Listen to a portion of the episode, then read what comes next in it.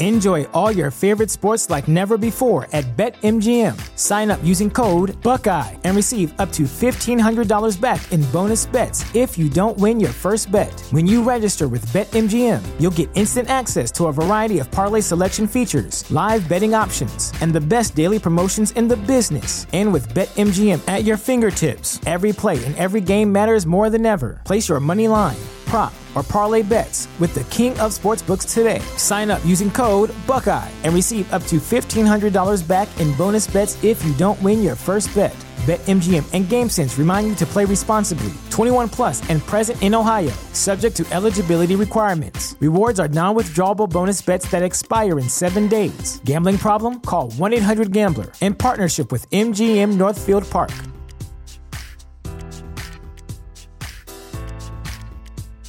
Sick of being upsold at gyms?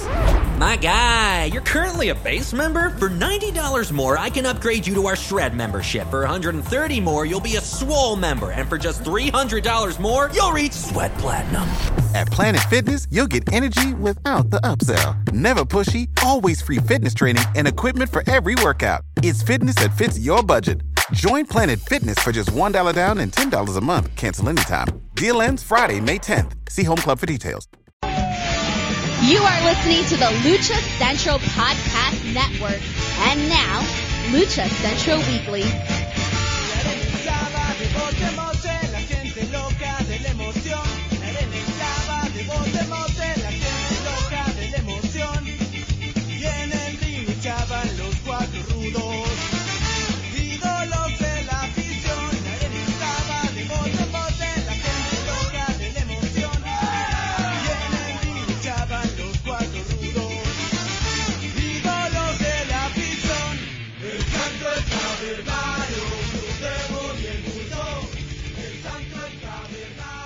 Hello, hello, uh, and welcome to another edition of the Lucha Central Weekly Podcast. This is the podcast that lets you know all of the latest happening in the world of Lucha Libre. Each week our team discusses news and events from this past week as well as preview the week ahead, covering Mexico-based promotions and top independents along with luchador related news from throughout the United States.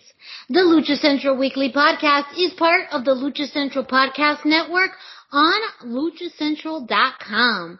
This podcast and others from the network are also available on all major podcast streaming platforms including iTunes, Spotify, Google Play, iHeartRadio, Podbean Spreaker, and more. And don't forget, we are also streamed with our partners at thechairshot.com.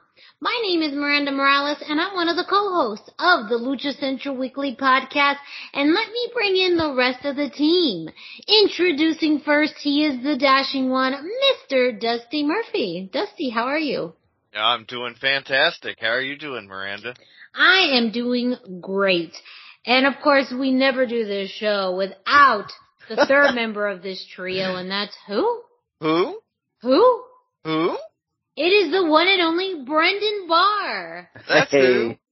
I gave you a tiny bit of joking grief last week and you ham it up this week. Fantastic. I just think it's fact. That's We've never way. done the, we've never done the show without you. I just, I, I'm sorry. We're just, I thought we were just reading facts. Okay. My bad. I, I'll- I'm willing to go, willing to go with these facts. I just am I'm amused. That's all. Thank you. It's great to be here as always. Thank you for carving out some time out of your busy schedule to be with us, Brendan. Oh, oh. Always time to be here. Oh yes. This is my destination. Yes. Well, and we like to thank all of our listeners on the show, um, and those who listen. I just want to give a special shout out. Um, this was great news for me to find out uh, that our interview with Danny Limelight, which was released last week, has been making the rounds. Uh, those uh, guys at Cultaholic uh, got word of it and uh, got some great quotes as far as Danny's inspiration of going to MLW.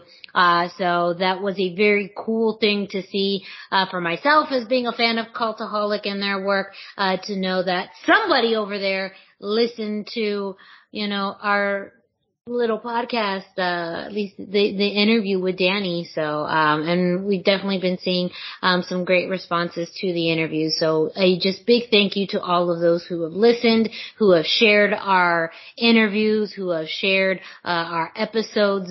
Um, it is just great always to know, um, that there's people out there listening to the show, learning about lucha libre, learning about uh, you know the amazing talent out there in pro wrestling.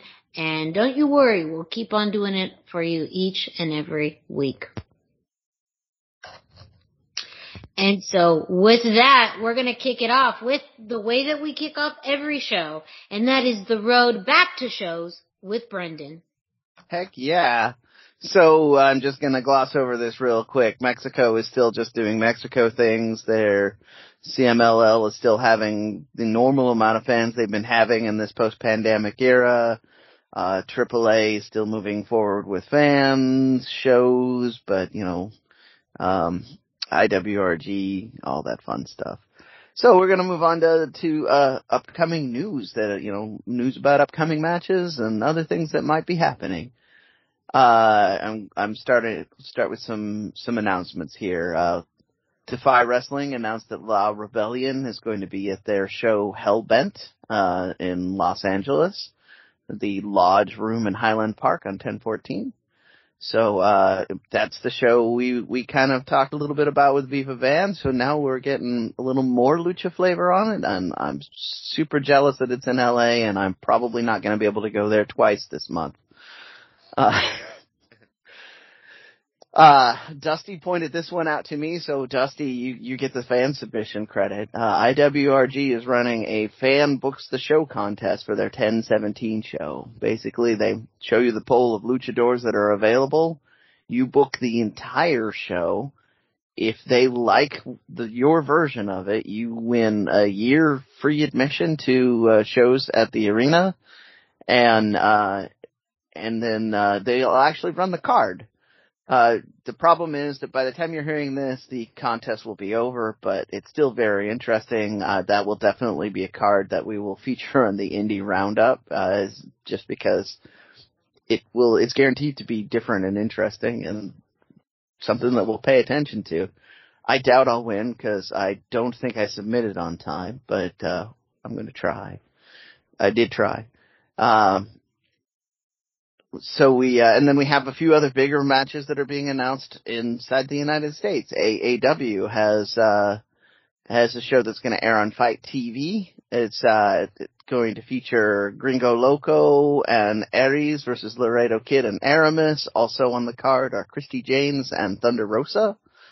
So I mean, you're off to a good start for good content. Uh, Galli has started their Galli Mania hype uh, it's going to be this weekend in Cicero Stadium. Uh, so there's going to be Aerostar and Drago uh, against El Traidor and Golden Star, Atomico Jr., Cody Jones versus Aeroboy, Eros and Aries versus Golden Dragon and Gringo Loco for the Galli tag. Uh, Hijo de LA Park and LA Park Jr. against Laredo Kid and Mecha Wolf. And Mil Muertes against LA Park, and somewhere in there also Emperador Azteca. So I mean, this is a loaded, loaded lucha card, and this is Galli in Chicago. So like, perfect time to see it. They also tend to put everything up on IWTV within a month. So if you can't get to Chicago on Sunday, you will have lots of chances to watch this. I to uh, give a quick shout out too to Wrestling with Unicorns. Um, uh, oh yeah. Carrillo, who goes, I believe he records that show quite often and um has lots of clips that are usually up for Galli. And so if you, Very good point. Uh, yeah. aren't able to do either any of those options, make sure you are following Wrestling with Unicorns on social media, um, because they, he has a lot of, um, really cool clips. Um, it's wrestling with unicorns. Um, Absolutely. And they're they're all the free option. Yes, yeah. that's the free option. But uh, that's how I discovered Galli was with uh, from wrestling with unicorns.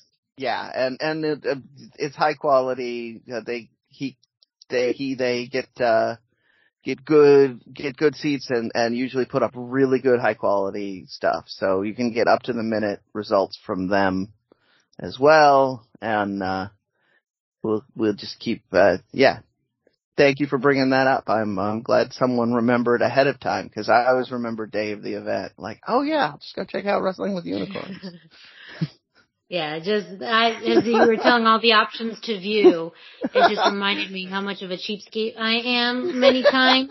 Uh, but also I, that's how I found out about Galli and when those clips come up, you're absolutely right. Sometimes it's, you know, after the fact, but, um, I, I think too Galli is a great promotion that definitely, you know, doesn't get uh, a lot of visibility or at least, you know, traction compared to some of the others. I know Chicago's a very competitive, um, wrestling market, but it is one of those few really lucha libre, uh, focused promotions out in the Midwest to East Coast, which is, you know, fairly rare. So I just like to give that shout out to Galli. Yeah, it's they're they're really kind of uh, the only lucha oasis in the middle of the country. Yep. um, uh, yeah, so, uh, also going on right now, Mass Lucha is showing their first round of the Supremo tournament. And so their first round pairings, uh, are Laredo Kid and Emperador Azteca, Bandito and Jesse Ventura, Rayman and Cuatrero, and Villano 3 and Sang- Sangre Azteca. I don't know why that particular word slowed me up, but that's going on in my other window right now. It's very exciting and very distracting, so I'm trying to not watch it while I'm talking. Um, and then also this weekend we're going to have Big Lucha Libre hosting the Lucha Indie Fest in Ecatepec. Now, Big Lucha Libre, as we know, is um, is uh, Bandito's promotion that he runs out of his gym, mostly, except for this is going to be in Ecatepec.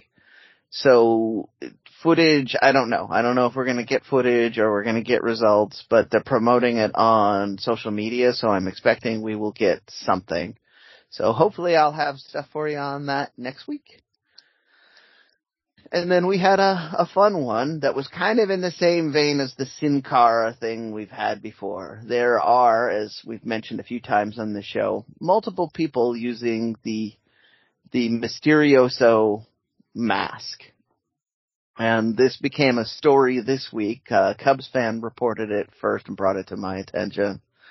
Uh, that, uh, there was a story out of Torreon, uh, over an Arena Coliseo booking where they booked the LA Mysterio, so the one that appears in PWR we were talking about for them. He's also on New Japan and several other, uh, California based promotions. Uh, and there is one that is, has been wrestling out of, uh, the, the area in Mexico for a while. So the fans were upset and accusing the building of bringing in a cloned Mysterioso. Uh, so the, um, promotion responded. I did enjoy that this is an all caps version. Uh, so it, I don't know if they're actually yelling at me or if they just really didn't, didn't think about what that looks like to us.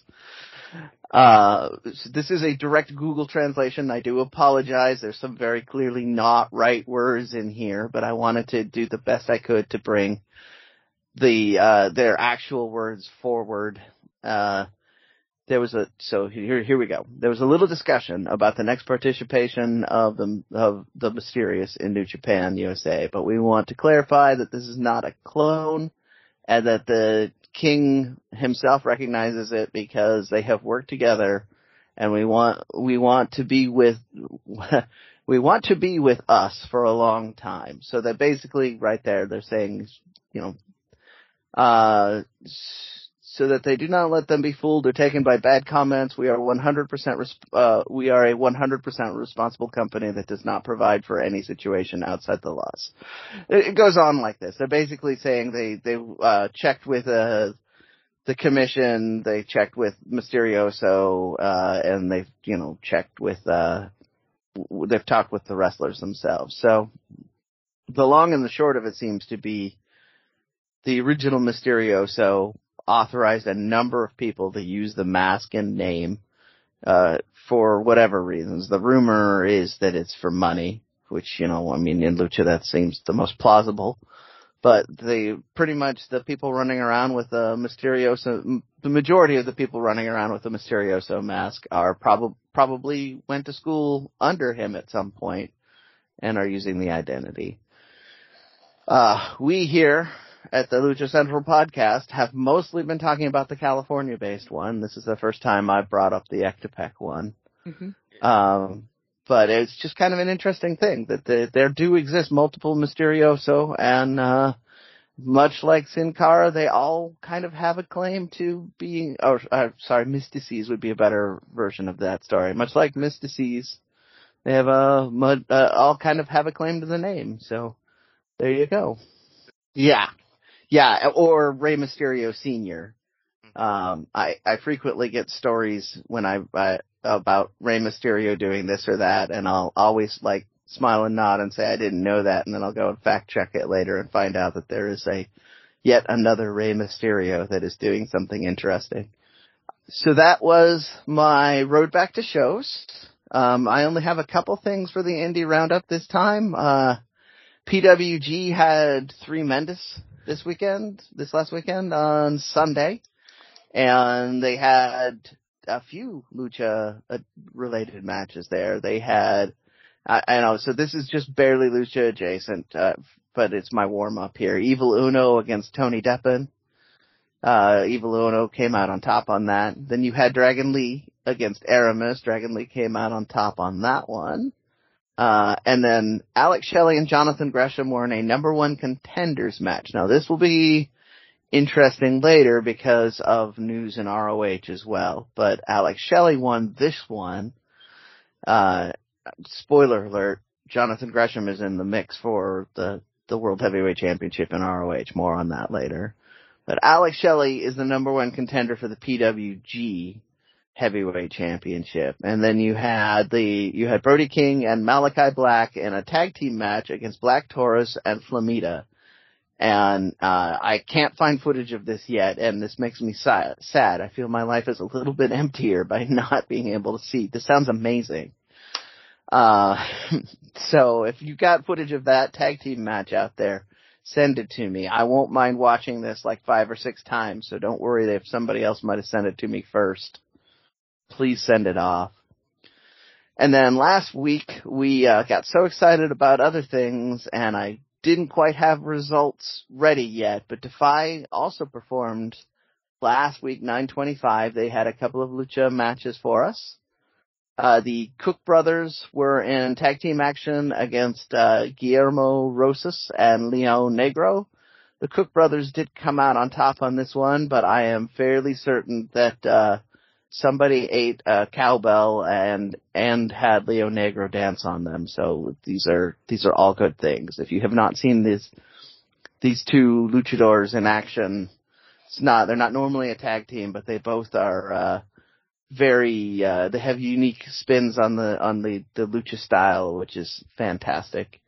And then uh, Donica Della Rouge and Rebel Kel, who have been building up to a fight, had a street fight that uh, was not a street fight because it ended in a no contest. So I don't know what happened there, but all the more reason I need to go see the next one so I can get you guys more story on this. But uh, there we go. That was my indie roundup. Uh, as always, I'm going to ask for you know results uh, anytime. I'll even come swing back around because I got finally got my results from Defy uh, you know, a week later than than I would have uh, done it if I'd been able to go. So thank you for uh, for for getting me the results, and I uh, I will uh, continue to cover anything you guys submit for me in one form or another. Thank you, Brendan, for the road back to shows and the indie roundup. Up next, well, you know what time it is. We're going to kick it off to Denise Salcedo, who brings us this week's Lucha Central Central. Enjoy all your favorite sports like never before at BetMGM. Sign up using code Buckeye and receive up to $1,500 back in bonus bets if you don't win your first bet. When you register with BetMGM, you'll get instant access to a variety of parlay selection features, live betting options, and the best daily promotions in the business. And with BetMGM at your fingertips, every play and every game matters more than ever. Place your money line prop, or parlay bets with the king of sportsbooks today. Sign up using code Buckeye and receive up to $1,500 back in bonus bets if you don't win your first bet. BetMGM and GameSense remind you to play responsibly. 21 plus and present in Ohio, subject to eligibility requirements. Rewards are non-withdrawable bonus bets that expire in seven days. Gambling problem? Call 1-800-GAMBLER. In partnership with MGM Northfield Park.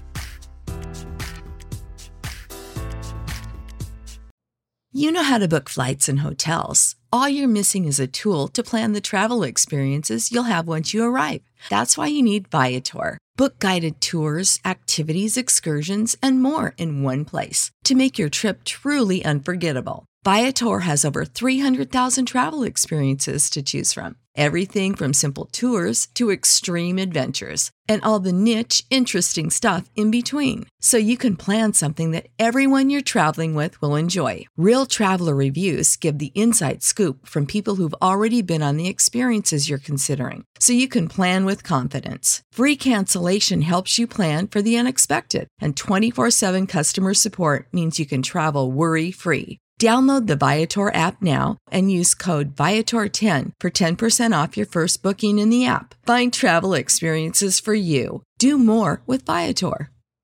Why should you visit thechairshot.com? Thechairshot.com is your home for hard hitting reviews, news, opinion, and analysis with attitude. Why? Because you're smarter than the average fan. Thechairshot.com. Always use your head. Hey everyone, it's Denise Salcedo here in Lucha Central Central with a reminder of where and when to catch all of the great network content this week. Get the full lineup and listen to all of our shows in the podcast network section of luchacentral.com. On Tuesdays, Max, Max, and Mayhem takes you inside the world of Lucha Underground as they take you weekly through the series with the benefit of hindsight and the benefit of special guests from the groundbreaking series. Check out the premiere video stream every Tuesday at 2 p.m. Pacific, 5 p.m. Eastern on the Lucha Central YouTube channel and at luchacentral.com. Then listen to it on your favorite podcast platform every Wednesday. Tuesday nights live, it's Wrestle Boss, where Fabi Chulo talks MMA and pro wrestling with special guests and listener call-ins. Visit WrestleBossLive.com Tuesday nights at 7 p.m. Pacific to listen live or call in with questions or download the show on podcast platforms on Wednesdays. Wednesday nights live on Facebook, it's Spanish show La Mesa de los Margaros, giving you both the news and the cheese made from around the lucha world. Special guests and a whole lot of fun make it one of the most talked about shows in Mexico. Thursdays, it's straight out of the bodega with Papo Esco and PWR promoter Gabriel Ramirez as they have guests from throughout the wrestling world pull up to give an inside look into their careers. From indie standouts to television superstars, each week brings a new name and perspective. On Friday, it's your double dose of Lucha Central weekly podcast, one in English y el otro en español. Lucha Central Weekly is where you'll find all the top stories of the week, both inside and out of the ring from Mexico and anywhere luchadores are in action across the globe. Be sure to subscribe and follow all your favorite Lucha Central Network series on your favorite podcast platforms, either by their own series name or subscribe to the Lucha Central Podcast Network show pages to get all of the shows in one easy feed. And please consider giving a rating to help more fans find the shows that you love. For now, this is Denise Salcedo signing off from Lucha Central Central. Have a great week. Lucha-Masks.com by Pro Wrestling Revolution, bringing you in partnership with Mask Republic the Lucha Brothers, as well as Japanese legend Ultimo Dragon. Go to lucha-masks.com and fight Lucha Strong with masks from your favorite Lucha legends and Pro Wrestling Revolution luchadores. Stay safe in style and represent your favorite luchador. Get yours now at lucha-masks.com, powered by Pro Wrestling Revolution. And that was Denise Salcedo bringing us this week's Lucha Central Central, letting you know what's happening throughout the Lucha Central Podcast Network. Up next, it was a big week in the WWE. Uh, I don't know if you guys heard, but there was like a draft happening. And no, I'm not talking about what happens when a, you know, the wind comes in, uh, through the door. It is the 2021 WWE draft and we had some interesting movements between rosters that we'll get into. So go ahead, Dusty, and take it away. Yeah, uh, we'll save the draft for the second part. We'll cover some matches real quick. That way we can get into discussion about it. Um, on Raw, Angel Garza and Humberto Carrillo defeated Mustafa Ali, Mustafa Ali and Mansoor. Angel got the pin on Ali again in a one minute and 45 second match, and I really loved the intensity of these two guys. Angel and Humberto, they're cousins, they work well together, and like a couple of assassins in the ring, like sharks circling the prey. And they just move right through it. And we'll get into the, the draft in a minute. Uh, part of my notes really refer to that, but great stuff. I'm excited for what's coming for them. And then on main event this week, Karrion Kross defeated Ricochet. And this was easily the best match that the two of them have ever had together. And I really liked the development and the psychology of this match. Last time Ricochet lost because of a quick and sudden power bomb. So this time he'd gotten smart to the power bomb. He was looking out for it. He was ready to counter it.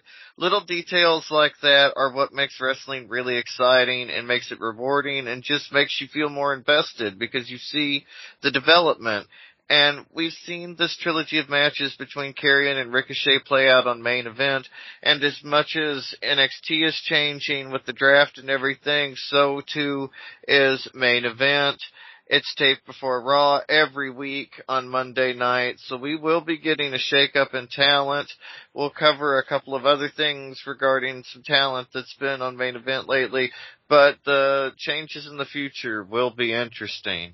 And now we get to the draft. So much went on with the draft. So first on SmackDown, they moved Rey Mysterio, Dominic Mysterio, drafted, they moved them to Raw.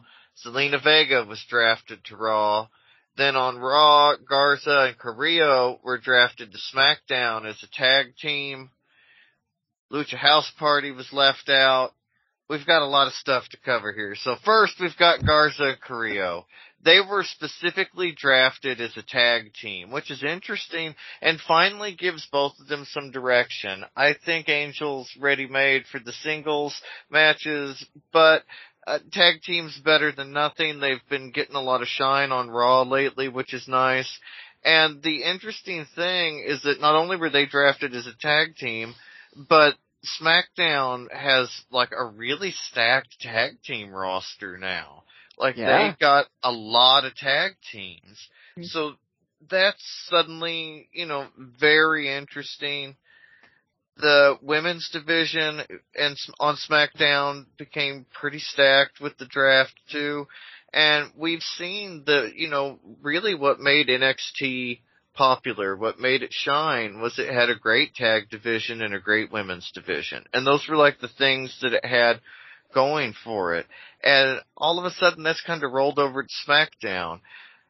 AEW has a great tag division, uh, not as great women's division, and I think that WWE may be kind of seeing the writing on the wall there and trying to adapt to what's making those programs popular, but on SmackDown, gets the most eyes on it. It's easy to keep SmackDown as the number one wrestling program in the world each week because of the broadcast availability on Fox. Just more eyes are able to be on it than on Dynamite, and I think WWE is absolutely petty enough to care about that kind of thing. And I, I do. I think they're trying to use kind of touchstones from the, um, a, the AEW shows and the NXT shows, what was popular, to make SmackDown more popular, keep more eyes on the product. We'll see what happens, but I think that's what they're building towards. We also had Rey and Dominic going to Raw, and I'm hoping that this is really a good thing for Dominic. He could possibly thrive on Raw. There's new matchups, there's new things going on, different stuff going on with him there. He's been so repetitive on SmackDown. It was like they were in a holding pattern, this thing with Sami Zayn, but they weren't willing to let him have a win over Sami Zayn. The whole thing was just bizarre. And now that he's at least out of there, maybe they'll do something fresh with him. I believe that the Raw writers and the SmackDown writers don't intermingle, so maybe different writers will have a different feel.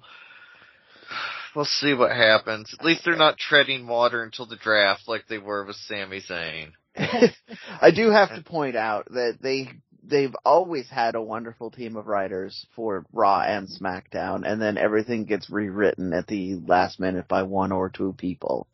So temp, temper that op- optimism out there, people. They uh, well, it's always it's always good to be optimistic and positive, but at the same time, that seems to be my expectation. So absolutely, and to a large degree, those writers, even as great as they are, they're writing for an audience of one. Yes. Because Vince yeah. is the only person that matters, and he doesn't really like what we like, which is unfortunate. no, he doesn't. Yeah. He is not a Lucha yeah. fan. I'm going to go out on a limb and say yeah. he's not really a Lucha fan. Uh, you know, well, and and there was also some you know, speculation about the networks wanting certain people on certain shows. So that, you know, again, not, not confirmed. But if that is indeed the case, that also then uh, played an influence on who landed on what shows. Um, and I think that ultimately now you have to, you know, change up your roster and your storylines to match up what you know, who you have as your champions, who your programs are with. One interesting note too about Rey and Dom moving to Raw is so did Seth Rollins.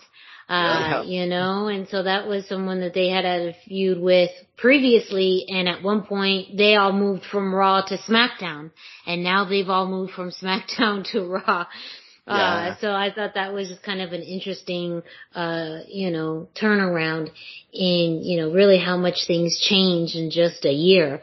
Um, I think it even been a little bit more than a year, but that, you know, how, how much things change. Yeah. Um, you know, also drafted to Raw's Carmella, so I'm not sure if we're gonna see the team of Zelina and Carmella, um, continue, but I actually did like that team.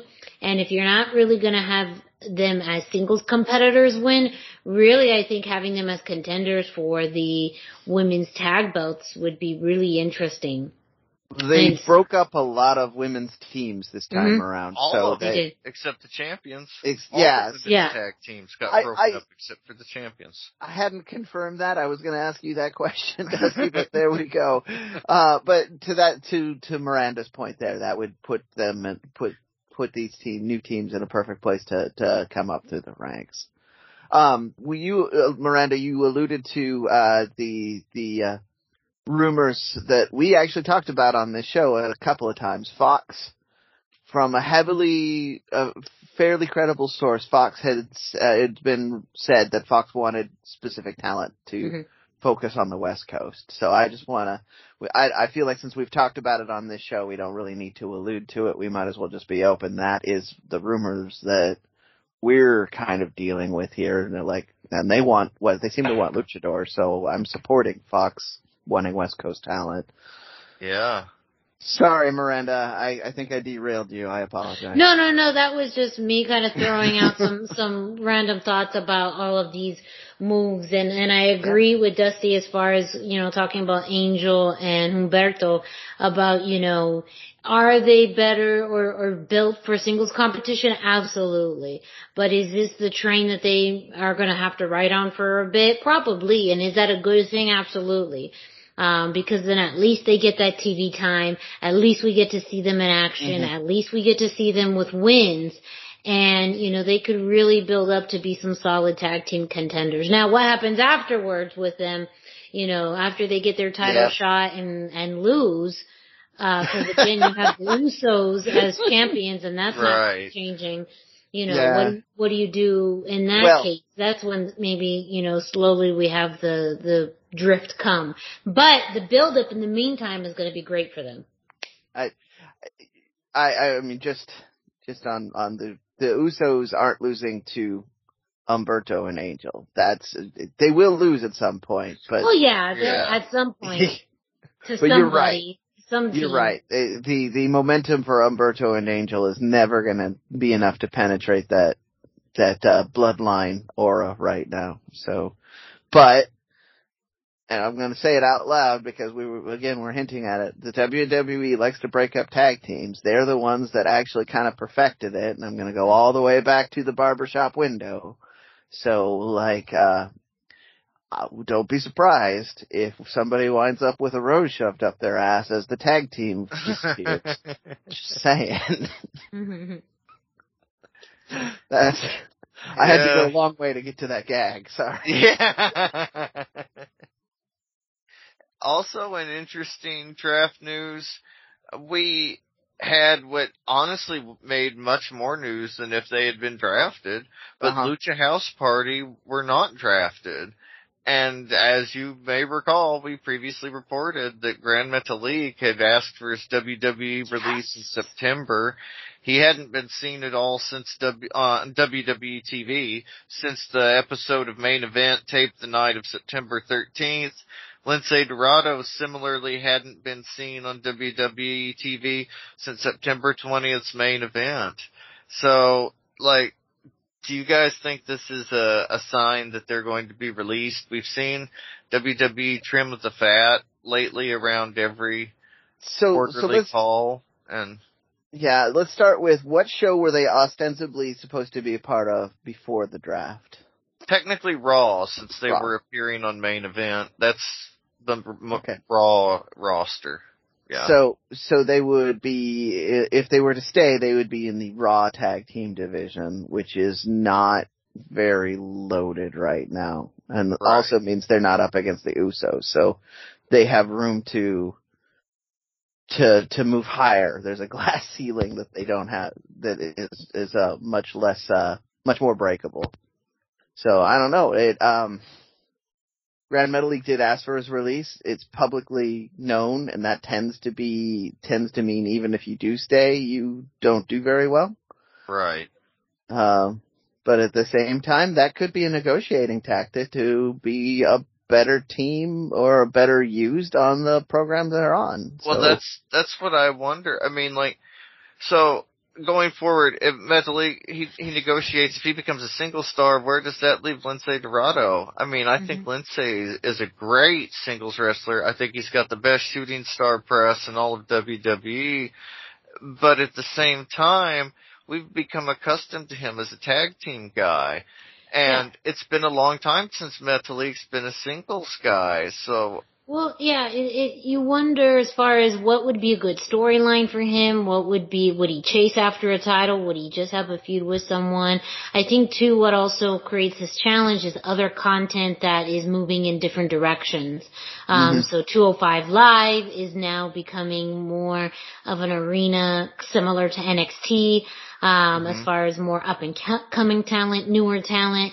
So that really just leaves, you know, uh, main event as, you know, this additional area of, of programming and content, which is great because as far as the matches themselves, you know, you actually have more time, but, you know, at the same time, it does leave this gap of, you know, wh- where does that leave both of them as, you know, big picture wise on the roster? And you could see, you know, maybe a, a feud for, um, you know, maybe, you know, the United States Championship or Intercontinental, um, but that would definitely, you know, really require, I think, something really deeply rooted story wise, you know, um, and both of them in, in general too, I mean, are very well liked and are fan favorites.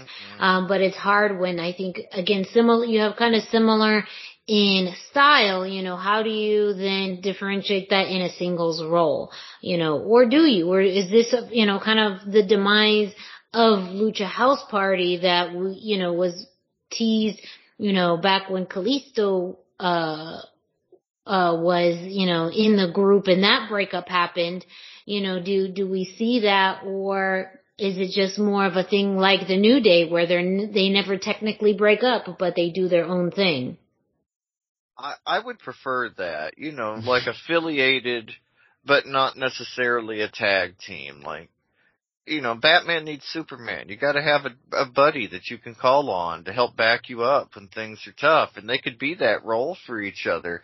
And they have that same superhero feel with the mm. masks and the, the gear. I mean, and, and the moves. Like, Grand Metalik, I mean, like, the things he can do are just mind blowing. And I feel like there's so much they could do together without necessarily being a tag team that it would be a shame to separate them right now if they stay within WWE. Mm-hmm. And but if they leave WWE, I don't know if they remain a tag team or not. I think it would benefit Lince a little more than it would Grand Metalik. I mean, Mascara Dorada is still a known name, especially yeah. in Mexico.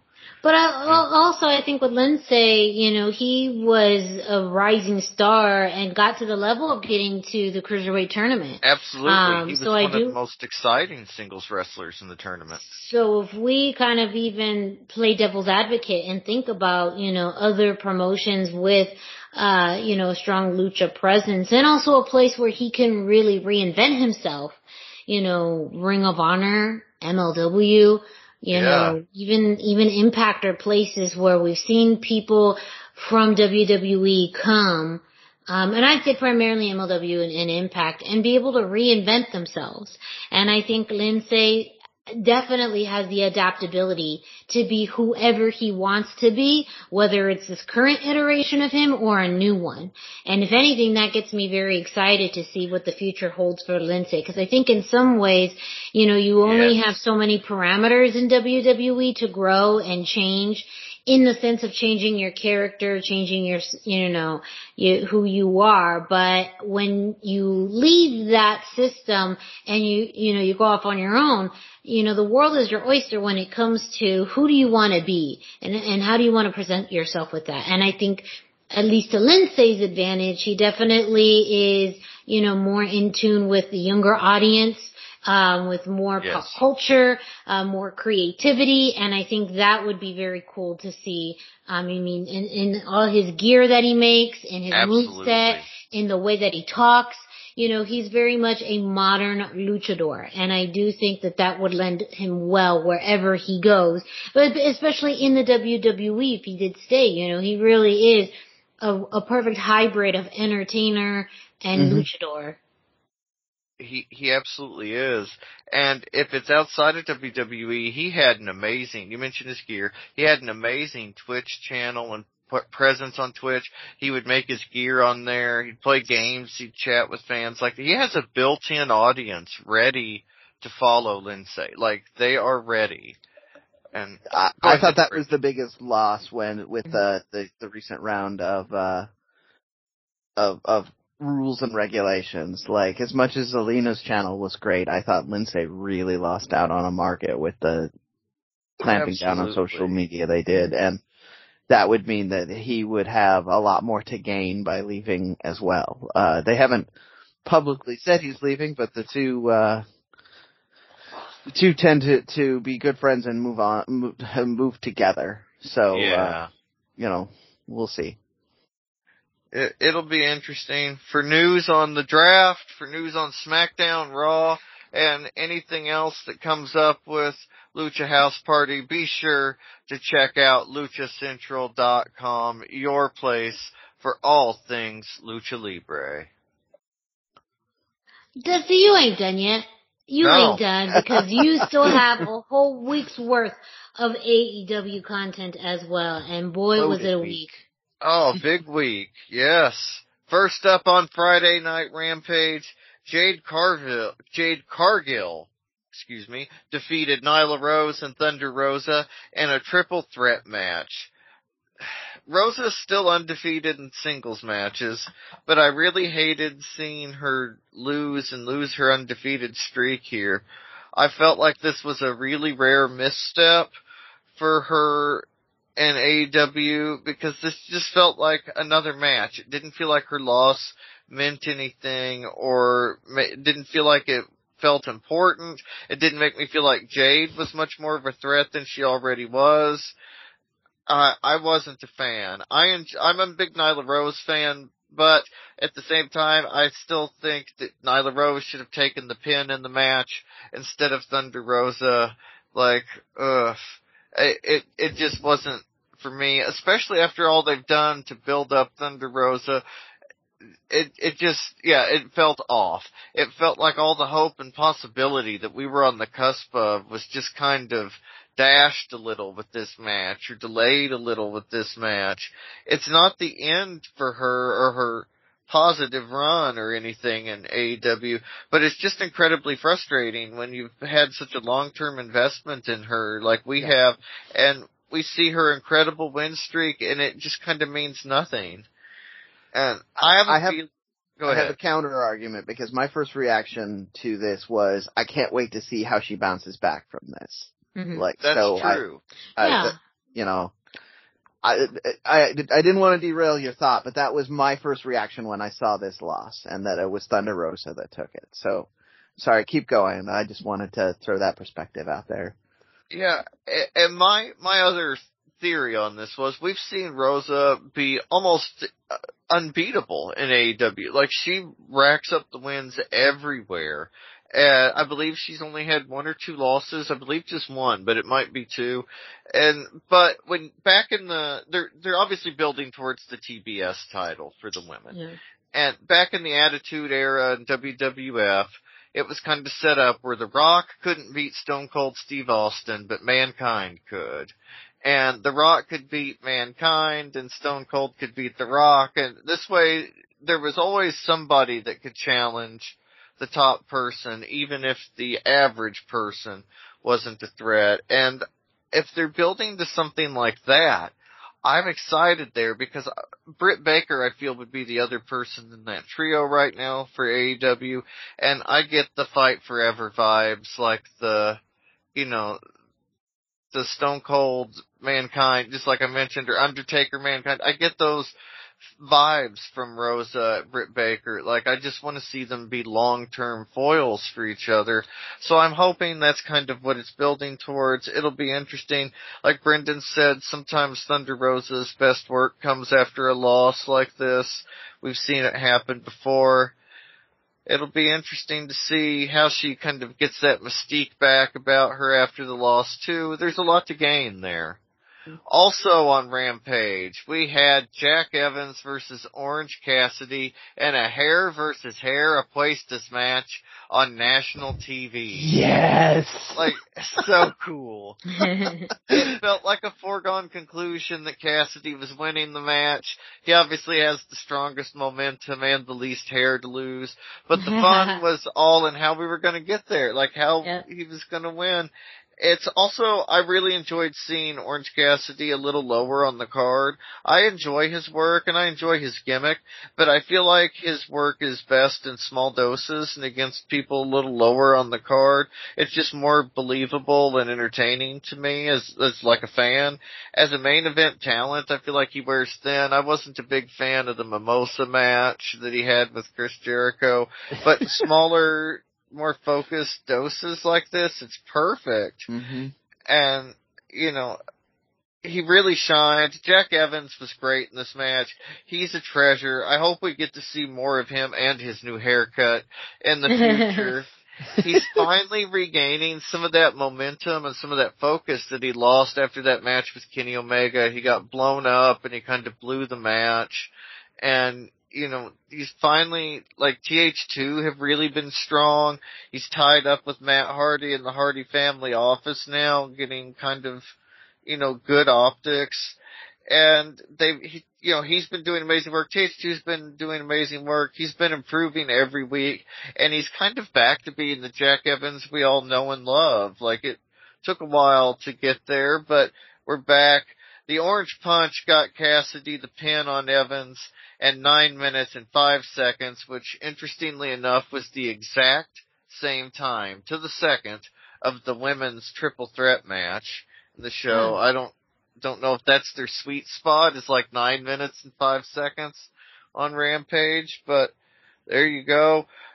Later we had Dark Elevation on Monday, Santana and Ortiz defeated Kodama and Obariyon in a 1 minute and 48 second squash, which saw Proud and Powerful using the double team flipping facebuster to get the pin.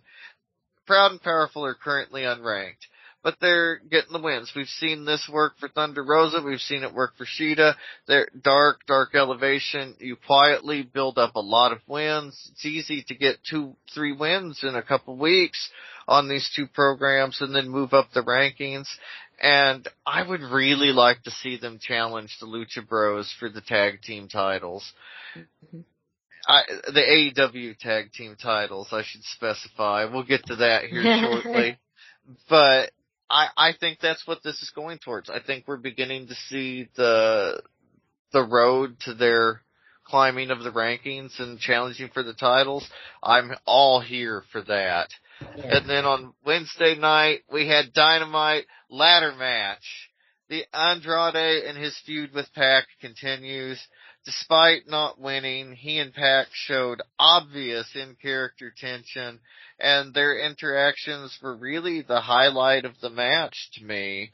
The Joker that returned in the ladder match was a triumphantly returning Mr. Hangman Adam Page. He looked a little bit like a Las Vegas cowboy. He had on glittery, fringy western tights.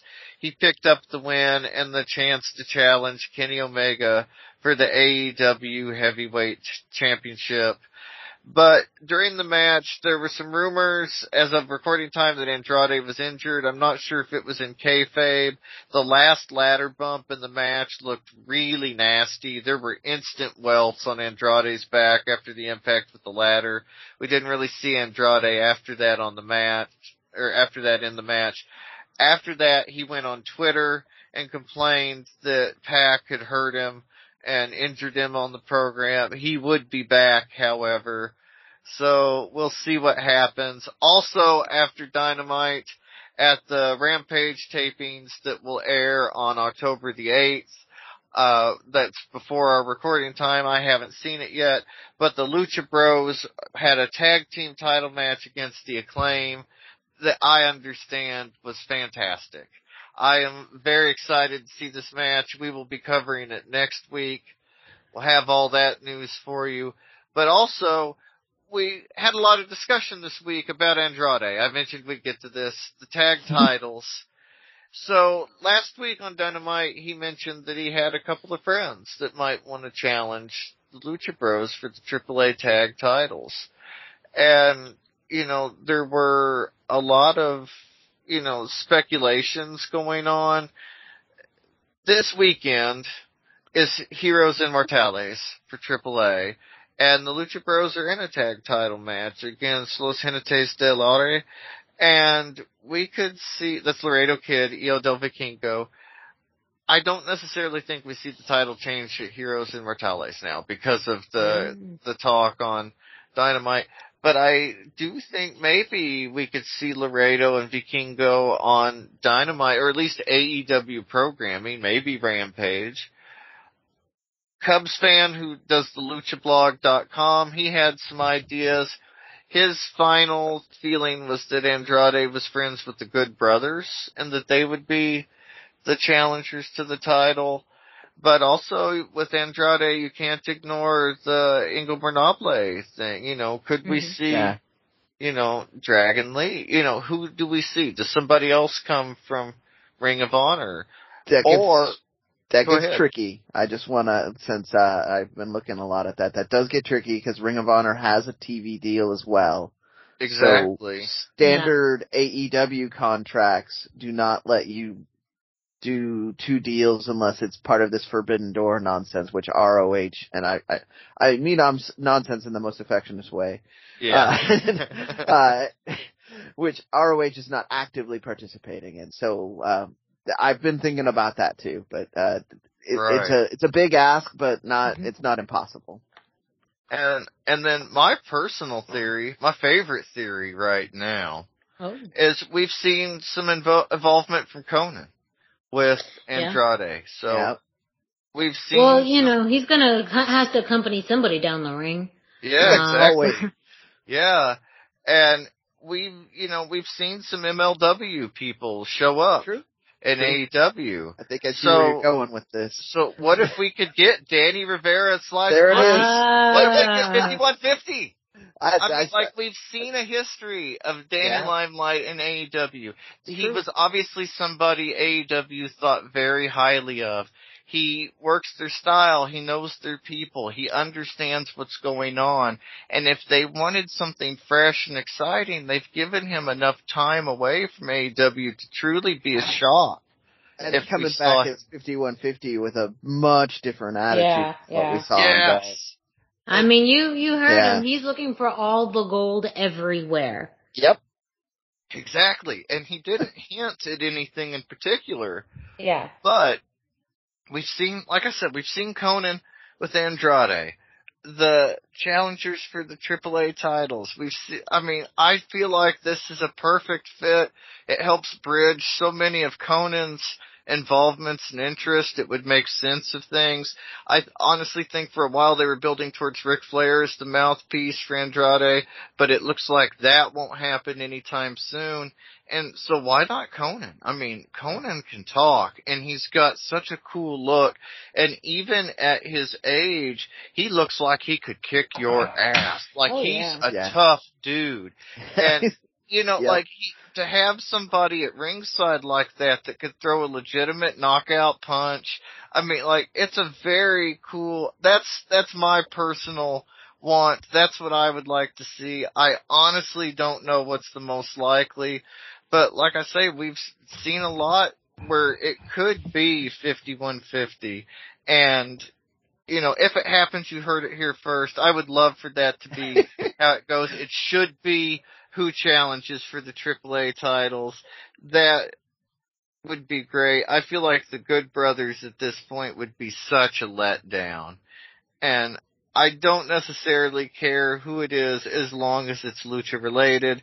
That's obviously my want. But also the AAA tag titles. Like we need to There is there is guys. a situation with where I think the Good Brothers would be good, and that is if the Good Brothers went down to Mexico, because that puts international eyes on those Mhm. AAA tag titles. Yeah. But if it's just going to be on a Rampage episode, or worse yet, an Impact episode, I mean, again, not bad on Impact, just that I can't find them on TV easily. Right. It it doesn't do the intended thing. That's that's you know it would be a great match and I would hunt it down, but it's uh it's hard it, it's harder to get eyes to get international eyes on a show like Impact at this moment. There's just so much possible. That's kind of the secret of AEW in a way. There's so mm-hmm. much that could go on, and and you're like, this could happen, this could happen, and everything you think of is exciting, and they'll find a way to get there that's at least as exciting as what you've thought of. But I. Like we've mentioned, I and, and I agree with Brendan. Unless it's Mexico, the Good Brothers don't make a whole lot of sense. Kenny and the Good Brothers in Mexico and uh you know titles versus titles match to some degree you know like that would Yeah. be cool you know if they could get a you know um you know maybe uh Vikingo chal- challenges Kenny and I don't know we'll figure oh, something now out. we're in fantasy booking. yeah we can, yeah we can go on that uh, on fantasy booking all night long though. Yeah. So yeah, there's a lot to discuss, lot to lot to dream about, a lot of possibilities. But for all the AEW news, including Rampage, Dynamite, Dark, Dark Elevation, the Lucha Bros, what goes on with those tag titles, Andrade, and so much more, check out LuchaCentral.com, your centralized place for all things Lucha Libre. Well, we were just talking about this promotion and the possibilities. MLW had a big week. Of course, you had Fusion Alpha on Wednesday, but the big show Fightland happened on Thursday uh, on Vice TV, and we had a very exclusive press conference with Court Bauer himself. So before we get into that, let's start at the beginning with Fusion Alpha. And huh, weren't we just talking about these guys? LAX 5150. we love them. Right there. just right there. We're in a match against Injustice, and this has been actually brewing for quite some time. Um, since LAX 5150 has come uh, to MLW. And you know, we'll use 5150 interchangeably with LAX. I, I, I feel like we still are getting some mixed messages as, you know, how to exactly pronounce this faction name. So for short, we're just gonna go with 5150. Uh, I would consider it a new iteration of LAX if we're gonna get technical over here. Um, but we did have a tag match with Rivera and Slice Boogie. They were accompanied to the ring by Konnan and Julius Smokes um, against Injustice's Myron Reed and Jordan Oliver. Um, now, a lot of this match, I mean, Rivera really made his presence known um, in this match with a lot back and forth with Jordan Oliver, um, and Myron Reed came out to to help his partner a few times, um, but uh, you know, you had interference from Slice, and ultimately we had some interference from Julius Smokes, who ended up using, as we would later find out, a rock within his, uh, you know, sock, but it looked like a slapjack at one point, to hit um, Jordan Oliver over the head, and Rivera pinned him. After that, well, 5150 just went crazy. They attacked Injustice, they attacked referees, and ultimately ended up spray painting an L on the back of Jordan Oliver in short for LAX. They also cut a promo later on in the night, um, pretty much just, you know, uh, stating the obvious that they are here to win the gold. They're out here to prove a point. They want to capture Cesar Duran's attention. Um, and they are going to stop at nothing. They're, they're going to uh, do this in a very ruthless manner. Um, so, you know, this was a truly aggressive match from both sides, but especially 51-50. Um, and I think this format that they're in in MLW is perfect for the intentions that they have and they could be real threats to the MLW tag team titles. Um, you know, we were talking with Rivera about that as far as, you know, um, facing Los Parks at one point and how dangerous that can be. Um, and sure enough, you know, he was not intimidated in the least bit. So what we saw this week on Fusion Alpha just confirmed that him and Slice are certainly ready for the future. Um, also on uh, Alpha Fusion, we had Matt Cross face Fatu for the MLW Heavyweight uh, Championship and this was a really good match. I mean, we haven't seen Matt Cross, at least on a televised ring in quite some time. Um, but this match started off the way that it would make sense with Matt Cross really trying to use his speed to his advantage to really get that up and going. Um, he had a big forearm, um, and a, a suicide dive at the beginning. However, that time outside of the ring, Fatu used to his advantage to take control and he utilized his strength um, to beat up on Matt Cross. However, um, there was at one point where Fatu was about to send Matt Cross into the ring post, but Cross was able to push out of the way and have Fatu run into the ring post. Um, and then he did, Matt Cross did an awesome cartwheel off the top rope, um, but Fatu, uh, got to him with a drop kick. Now, commentary was really playing up as far as, you know, how unpredictable the results of this match could be because of the way that these were set up. Uh, Alpha Fusion aired on Wednesday with Fightland airing on Thursday with the implications, you know, that the next night was Fatu's big match with Hammerstone. But would that happen if he could get through Matt Cross? Um, you know, Fatu took control of most of the match afterwards, um, but he made a Cross made a comeback with some big kicks and a really great springboard forearm. Um, and then he also performed a standing moonsault uh, that had a very very close near fall. Um, and then uh, a short while afterward, Matt Cross did another suicide dive dive out, but in this time to Josef Samael, who was really very active and vocal throughout the entire match. Uh, but ultimately, uh, Fatu won with that jumping moonsault on Matt Cross to retain the MLW World Championship. So this was a great match. I thought that the fact that Matt Cross got this high, much of a high profile match, um, to, you know, start off with his tenure in MLW was great. Um, and I think he's someone too that talk about fusion of styles. Matt Cross could literally wrestle any style, but you saw some of the hints of lucha libre in this match. Um, I do want to jump into, I'm going to go maybe not out of order, but I guess some of the order of these things happening. Um, is uh, Court Bauer did a press conference earlier this week and with that, uh, myself and Brendan were on that call, um, being able to listen to, uh, you know, Court's thoughts about MLW's growth, um, Fightland, of course, happening on Thursday on Vice TV, um, and even you know anywhere from the talent on on the MLW roster to the possibility of a full woman show happening. Uh, but I got the opportunity to ask Court uh, about his relationship with AAA in Mexico, specifically referencing the AAA show, the show that happened in conjunction with AAA last year, right before the pandemic, and if MLW has any intentions of working with other promotions. We talked about that Forbidden Door in the future. Here is uh, what Court Bauer's thoughts were on just that. Those are some good questions. So yeah, the last show we did before the shutdown was in Mexico, and it was the only show I actually missed because I was negotiating back here for our deal with the Zone. So it's the first and only show I really missed, and it was weird because I was directing it remotely. And the big concern was just you know, the NBA had just shut down that morning, and the world was changing rapidly, and we were just like really concerned about how things were playing out.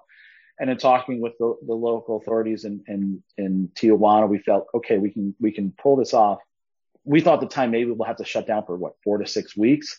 Maybe then, you know, after that we were thinking maybe 12 weeks, 18 weeks, and then the whole world changed. Uh, but we really enjoyed our shows in, in Mexico and Tijuana was a really fun event for us. And I think we're definitely going to be doing another one. Whether we get it in this year or not, I don't know. We have plans. We have something penciled in that could happen in uh, a Latin American country in December. But a lot of it hinges on can we get in the country? What is the conditions of that country? And, and kind of, we have a short runway to make that decision now. We've been looking at it for a while, but like with anything with COVID, you're going to have to get really close and almost to that one yard line before you make the decision on it. If not, we're going to be doing definitely stuff in the future in 2022 in Mexico and other countries. Latin America to me, in terms of my strategy is the next big, the big moment for the company because strategically that's where I have the advantage. That's where I can tap into something. And I think I can counterpunch two billionaires by going into Latin America because I have a little bit more experience in that, in that lane than they do from working in Mexico, working on projects stateside and seeing what meshed and what didn't. Um, and, you know, we really kind of stumbled onto something when we had, uh, our Spanish feed on beIN Espanol here in the States where we saw a large amount of viewers watching us in Spanish before or after soccer games and find us. And so we found first, second generation Mexican Americans that weren't uh, aware of MLW, but liking MLW because they got to see guys like LA Park, Konnan, and a new generation of guys at the time, like the Lucha Brothers, or nowadays they have Arez and Aramis. So they're seeing these guys and it's a piece of the homeland and it's authentic. And we're just going to, we want to build that out. That's a big long-term plan for us is just build out uh, our presence in Latin America, but also in terms of Spanish language, whether it's streaming rights, linear rights here in the U.S. That's a very big focus for me. Uh, as for the, uh, the different doors internationally and working with different promotions stateside or abroad, um, it's funny. I was talking to one of our guys. I think it was Calvin Tankman. I said, you know, really unique environment we have here this weekend. This was on Saturday night. I said, you know, 10 feet over there, that's, that's the booker of IWA Puerto Rico, Savio Vega.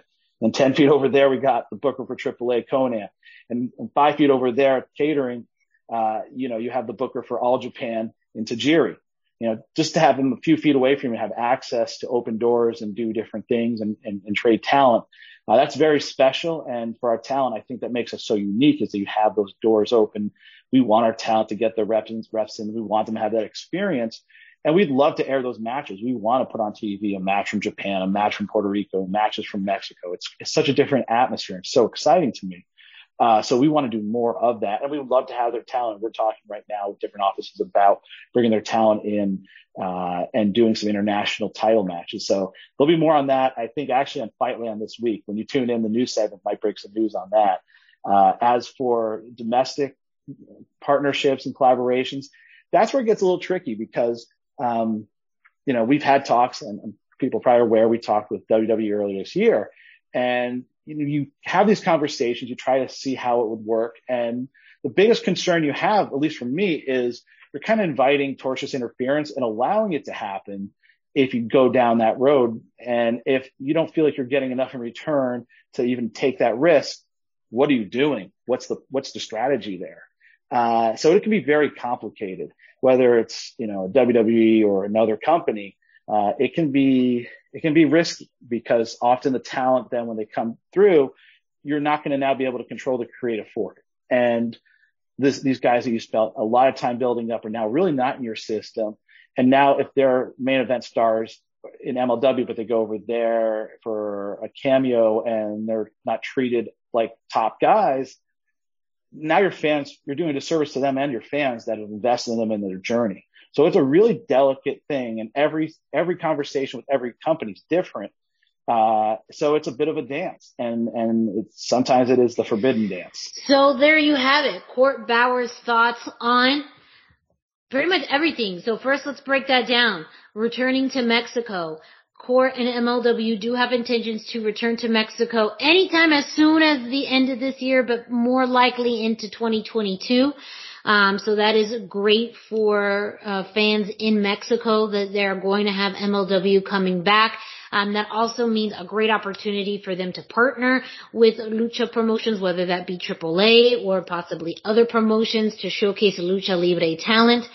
And, you know, as far as his response to working with other promotions, we talked about it just earlier as far as, you know, whenever you see promotions working together and exchanging of talent, what is that ROI? And I thought Court really talked about that beautifully. What is the return on investment whenever you are working with another promotion? And we've seen this happen in multiple ways, especially with AEW, where the partnership with New Japan has made sense because then you have New Japan talent on US television and you're expanding that fan base. Um, but in the same token, you see what happened with their relationship with Impact and it felt like Impact was, you know, the little brother in all of this. And they didn't get quite nearly the talent exchange that, um, you know, opportunities to, to have their talent on, uh, Impact or AEW television that, you know, they, they should have had, I think, as far as the exchange, especially since they had Kenny Omega as their world champion for several, several months. Um, so I just wanted to kind of get your thoughts on Court's uh, you know, comments on, you know, the relationship with, um, uh, Mexico and possibly returning, but also throughout that co- press conference really talked about Lucha Libre being a focal point of MLW. He also talked about MLW's kind of next immediate plans are to expand into Latin America and have more luchadors, but also more international talent. He did talk about the fact that with MLW, just backstage at Fightland, he had, you know, Savio Vega and Tajiri, um, as, you know, international bookers. Um, you have, you know, people who work all throughout the United States as well. You have just a variety of people in different roles all together at a hub of MLW. So his, also utilization of a forbidden door looks somewhat different, but also seems to work really well with MLW. So I was super excited by him stating outright that his intention is to move into Latin America to to mm-hmm. have a bigger presence there. Like we've heard rumors about other promotions trying. We also see other promotions that are making moves uh, in North America but not in in uh, Mexico or South America, which seeing as wrestling as a culture down there, that just seems backward to me. So, uh, but at the same time, I'm glad that it's an MLW that's doing it because they seem to have, uh, a real awareness of what lucha looks like and how important it is, and and seem to treat it well when they put it in their product. Uh, so that was my big takeaway was his his respect on that, and then uh, to your to your point, he also seemed to very have a very astute awareness of uh, return on investment for both sides. Like he's, which again puts us back. We were t- just talking in a previous segment about the difference that having the Good Brothers in an American promotion versus going to Mexico would have, and that's that return on investment too. So, yeah, that's where I was at with it. I I don't know if if Dusty got a chance to listen to that, but if you have any thoughts based on what we've said, Dusty? Give us a, um, a little bit. I haven't had a chance to listen, but I, I, I do have some thoughts. Uh, way back in the day when tape trading was a thing, Oh, yeah. I would look for names that I recognized with wrestling programs. I'd be like, oh, there's Rey Mysterio in Japan. I want that. And, and that's easy to do. And MLW have done such a fantastic job of gathering names globally that anywhere they go, there's names people would recognize and be like, oh, I want to see that. You know, I know who Arez is. I know who you know, Konnan is. I know, you know, it's whoever. And, and so I feel like their ability to reach an international audience in that way is almost unparalleled. Because they, they have so many international wrestlers. And just that name brand recognition can bring so many eyes on the talent and on the show compared to I mean, like, I think that's the biggest stumbling block for lucha and Japanese wrestling to a lot of American fans is that there's mm-hmm. nobody they know right when they first start to watch it, and you so have to have people. Yeah, to have people that even if you don't know the name, you recognize the style. People in Mexico will always recognize lucha style. Japanese mm-hmm. people will always recognize Japanese style. And so on. So to have the kind of the British style, the Japanese strong style, the lucha, the American style, to have it all come in, and they've even got some wrestling, and they're, you know, I mean, like they've got the whole thing, and the ability to tie that in and make an international product, I think, is going to make them very special. Yeah. And there's something for everyone, no matter who you are, no matter where you are, which hasn't really been done before, and I like that. Yeah, I, I think it's a really unique, but also a, a way to kind of leverage your strengths. Um, and again, Court even talked about his strengths and background in working with AAA, working with WWE, and how he leverages that in the way that he formats and, you know, structures MLW and how, but also being very aware, you know, of the landscape of wrestling now has changed and evolved and what they're trying to do to be different, um, from that. And it's anywhere from the way that they are working and, and doing more outreach to the media to new segments that they included tonight, um, on, um, Fightland with Embedded, um, a new format of, you know, having um, more conversation around wrestling in, in the show, and then also just again who they're looking at and signing, and again that emphasis on on lucha talent and appreciation. And we didn't get a whole lot of information as far as you know uh, lucha underground. I'm not going to say lucha underground, Azteca underground. You know, we don't really know that much more about how you know long term and big picture it's being incorporated outside of what we see right now. But even that, you know, his experience being a consultant for Lucha Underground, I mean, was likely one of the reasons why we have Azteca Underground right now in the format that we see in MLW. So, yeah.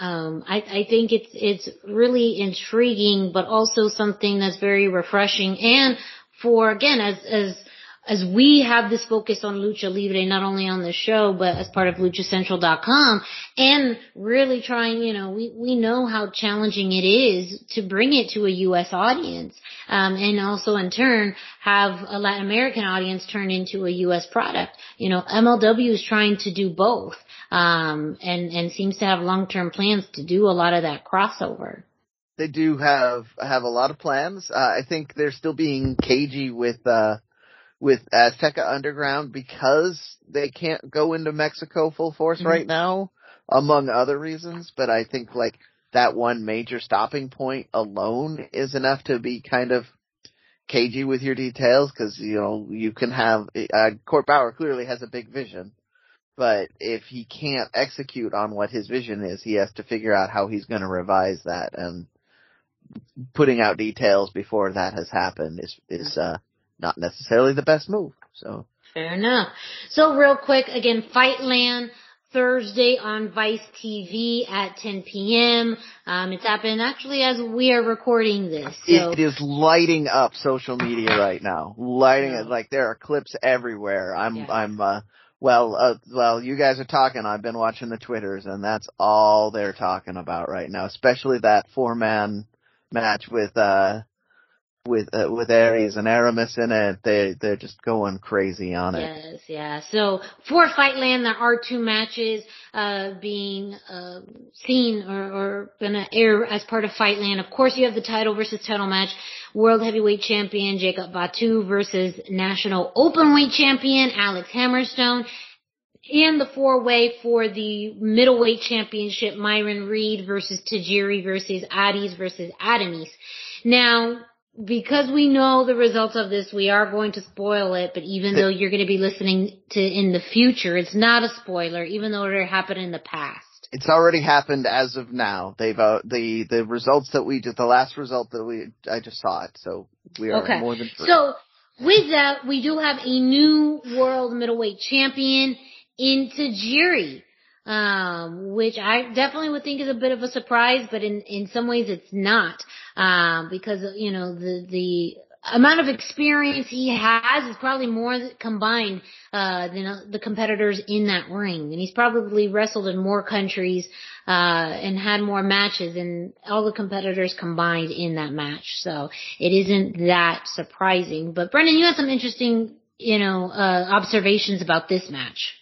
Well, so uh, first off, it is uh, it is my pick of the the two matches we got. Hammerstone and Fatu is really good for for what it is, and I enjoyed the heck out of it. But as a lucha fan, I got a lot of what I wanted out of this match. Myron Reed can work lucha. Uh, Arez and Aramis did obviously work lucha, and we're going to talk more about this, but Tajiri has worked with famously with uh, with luchadors. So, uh, they, you know, you got a lot of what you're looking for out of this. Uh, they they uh, separated a lot and did things. To me, the things that stood out were the times where Arez and Aramis were in the ring together. They uh, have a great chemistry, which is probably because they've worked together in a number of companies and came up in the same promotions in Mexico together.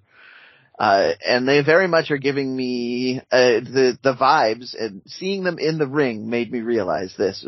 Seeing them in the ring with Tajiri made me realize they're giving very much uh, super crazy Tajiri vibes. So they are uh, uh, they're on pace to do some really big things. We will talk more about that later in the show. Spoilers, but uh, just in general, they the the way that they work together, the smoothness and the styles, the way they they work, and even the the visual imagery. I I just really appreciate the two of them together in a kind of super crazy Tajiri way. So yeah. if you guys are fans of that, then definitely check this match out. Well, with that, we are going to then uh, just share that, of course, Alexander Hammerstone did win the title versus title match, and he is now your new MLW uh, World Champion. A big congratulations to him. This is something yeah. that obviously has been in the works for quite some time. Um, it seemed like the pandemic did ended up uh, altering plans, but it seems like this was, you know, what was meant to be. So a big congratulations to him, to MLW, uh, for, uh, the results of Fightland. Mm-hmm. And we still have more content that we're going to get from Fusion Alpha, um, over the next few weeks. So make sure you stay tuned to the Lucha Central Weekly podcast each and every week to get your MLW news. But with that, we're going to move forward with this week in Lucha Libre history with oh. Dusty. Oh, I didn't realize it was like that. Cool. It. I mean, I wasn't gonna just. I, I was gonna let Dusty. You know, he could he could mention it, but yeah, surprise, we're here.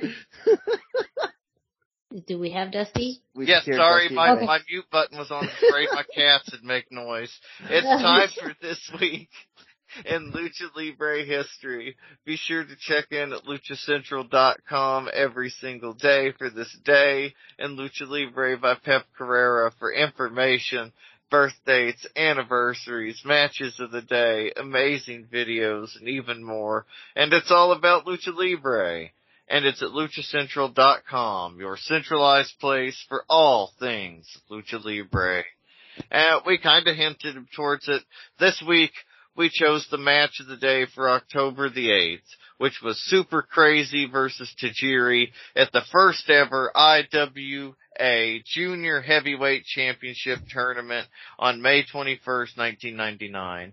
The IWA World Junior Heavyweight Championship was a title for wrestlers that weighed 225 pounds or under, and it was defended in the International Wrestling Association in Puerto Rico.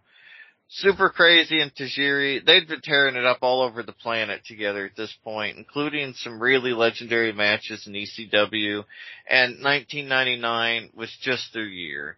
Their fluid dynamics and their familiarity with each other led to some fantastic matches, some familiar spots. But first we'll get to the tournament. The competitors in this tournament were stacked. The, the 1999 tournament saw Super Crazy, Tajiri, Christopher Daniels, Mr. Aguila, Black Scorpion, Danny Boy, Pablo Marquez, Pepe Prado, Reckless Youth, Taka Michinoku, Alexander Otsuka, the Great Sasuke, Tiger Mask 4, and on loan from WWF in the middle of the feud with the Brood, Jeff Hardy, who lost in the first round to Super Crazy. Like, as that, he should. Yeah. That's I was gonna awesome. Like 1999, Jeff Hardy losing to Super Crazy was wild. Like that, they mentioned it on commentary during the match. It was a big deal. And this week's choice, the match we chose was the semifinals of the tournament. After Super Crazy had beaten Jeff Hardy and Tajiri had beaten Black Scorpion, they were both given a bye from the first round into the semifinals. Uh, this match was awesome. It would see Tajiri beat Super Crazy.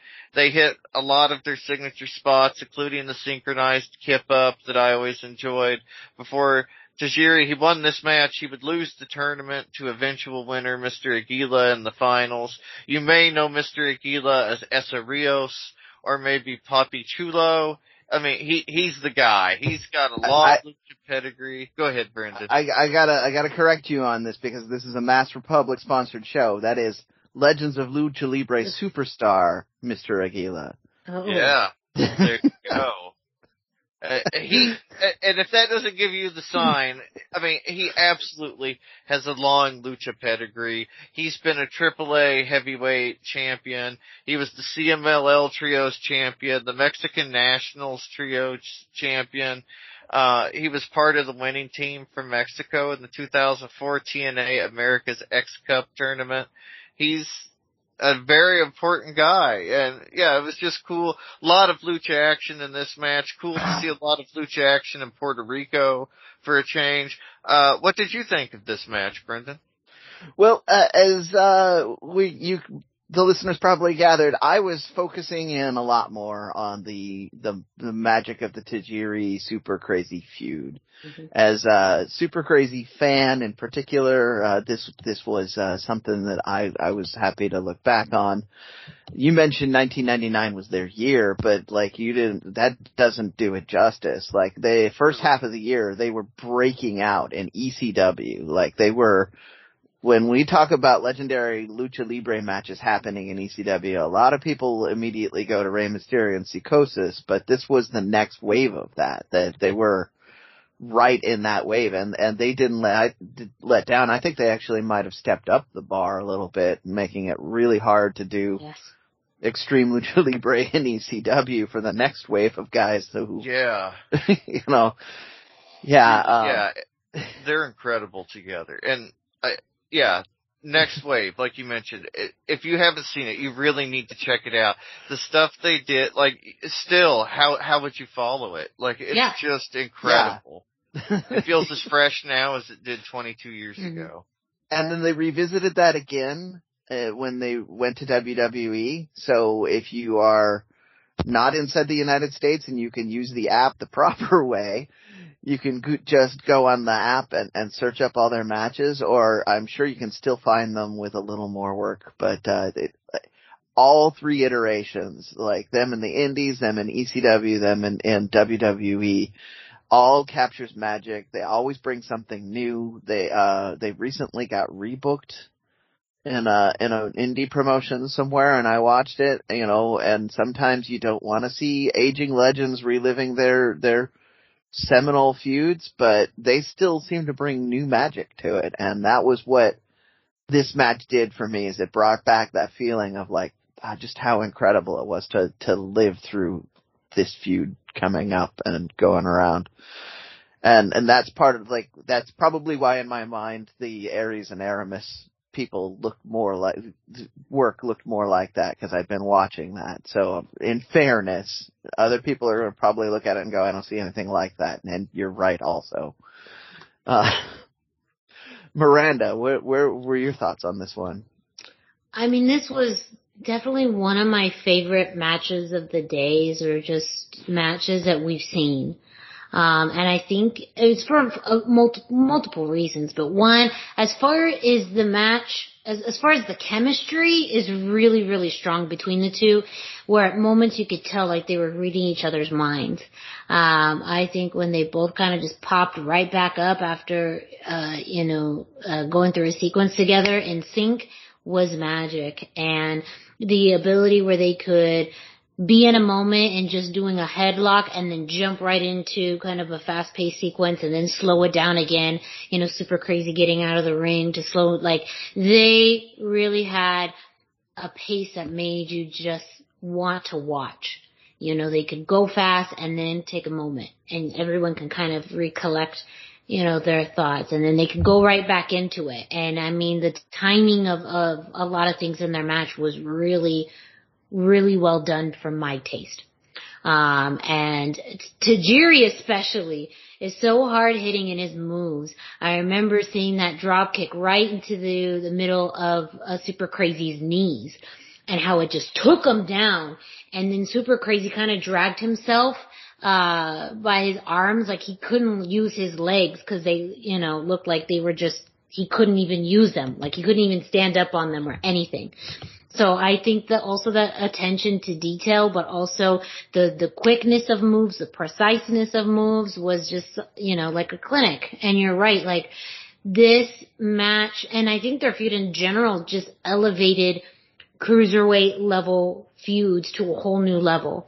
Um, and I think that this match in particular is one that you watch and I think people would just study for, for a variety of reasons, whether it's moves, whether it's psychology, um, whether it's, you know, just interaction with opponent, uh, crowd, the crowd reaction was very strong, consistent throughout the entire, uh, match. So, I mean, this, I just really liked this match. It kept my attention the entire time. It really was so well paced and a lot of, you know, strong moves that, that they both really sold beautifully. And I don't even know how much they had to sell because a lot of those look painful.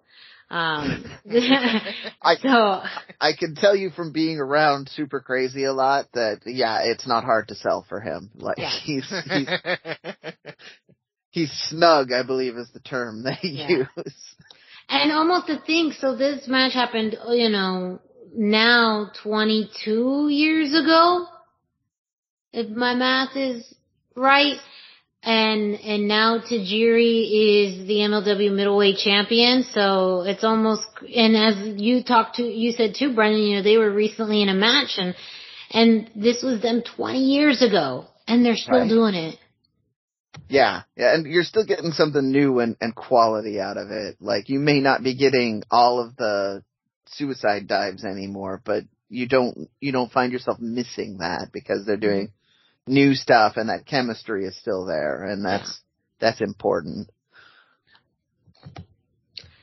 So definitely a, a great match to watch.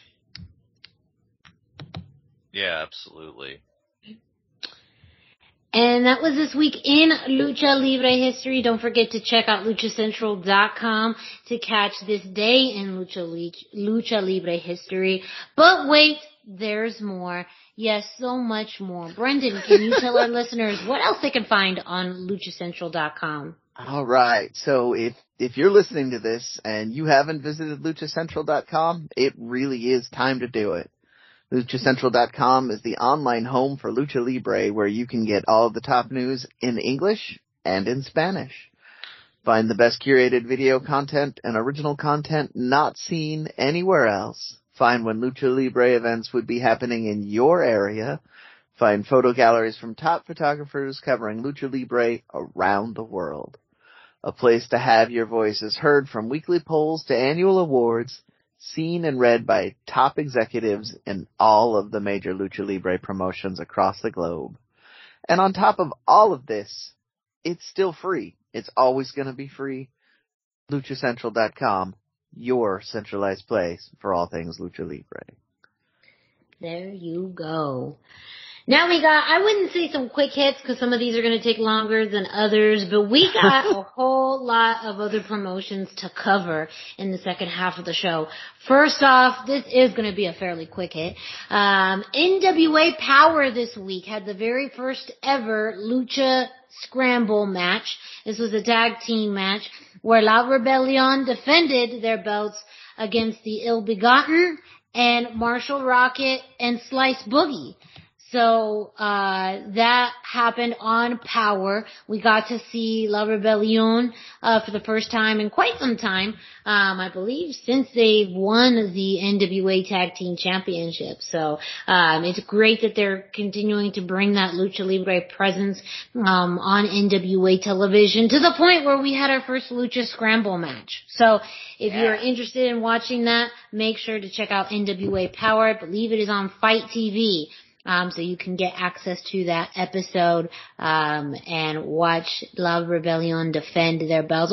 Also, a shout out to Slice Boogie um, on there too. He's had a busy week uh, with MLW, and so the fact that uh, he was able to be in this match too uh, against two other tag teams is a pretty big accomplishment. So shout out to him, um, and uh, congratulations once again to you're still NWA Tag Team Champions, La Rebellion. Yeah, Slice is just like Danny. He's hustling and working everywhere, and he made the most of this downtime. Sorry, I just needed to no, no, no. throw my Ab- appreciation in there. Absolutely right.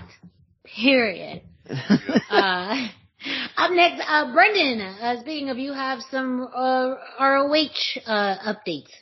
Indeed. So I'm going to start with TV. Uh, on TV, we had two things that are kind of lucha centric.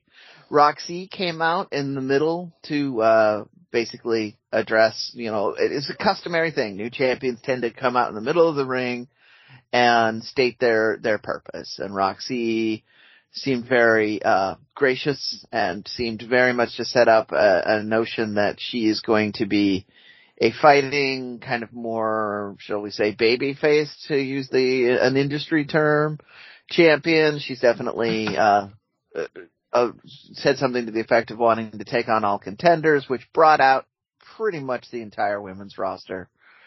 Uh, they all challenged her, and that resulted in uh, we're going to have a series of matches. We're going to have two three woman matches and the uh, the winner of each of those is going to go to the go home show before the uh now I want to make sure I have the right one because Ring of Honor has very similarly named pay-per-views. That is true. Uh uh where did we uh during the uh to face each other at Final Battle. So so they the go home show to Final Battle we'll have the winner of the two, three women matches, and then the the winner of that match will face Rok-C at Final Battle. Uh, so the people that were out there were like the Allure, uh, Miranda Alizé, who, uh, obviously on this show we, we want to see more of those two wrestle, uh, and, and, a few, few of the others. Uh, the, I mean, basically, like I said, the, the whole roster. They haven't given us the six woman breakdown or the the six women's individual matches yet, so I'll be covering that more. Then they went to a commercial, and they came back from a commercial and they showed us highlights of Miranda or Rok-C leaving the ring and Miranda Alizé decided it wasn't enough to have just come out and make her public claim to the title. She uh, knocked Rok-C down on the ramp and gave her the boots. So uh, we're going to hopefully see more of that program. We also got uh, Quinn McKay to come out and make the save, which makes me think we're going to see uh, Miranda Alizé and Quinn McKay in the upcoming weeks on television as well. So sounds like we're going to have lots of lucha representation in the women's division on TV in the near future. I uh, I do want to add something real quick too, as far as an interesting backstage segment that happened. Um, that is also somewhat lucha centric.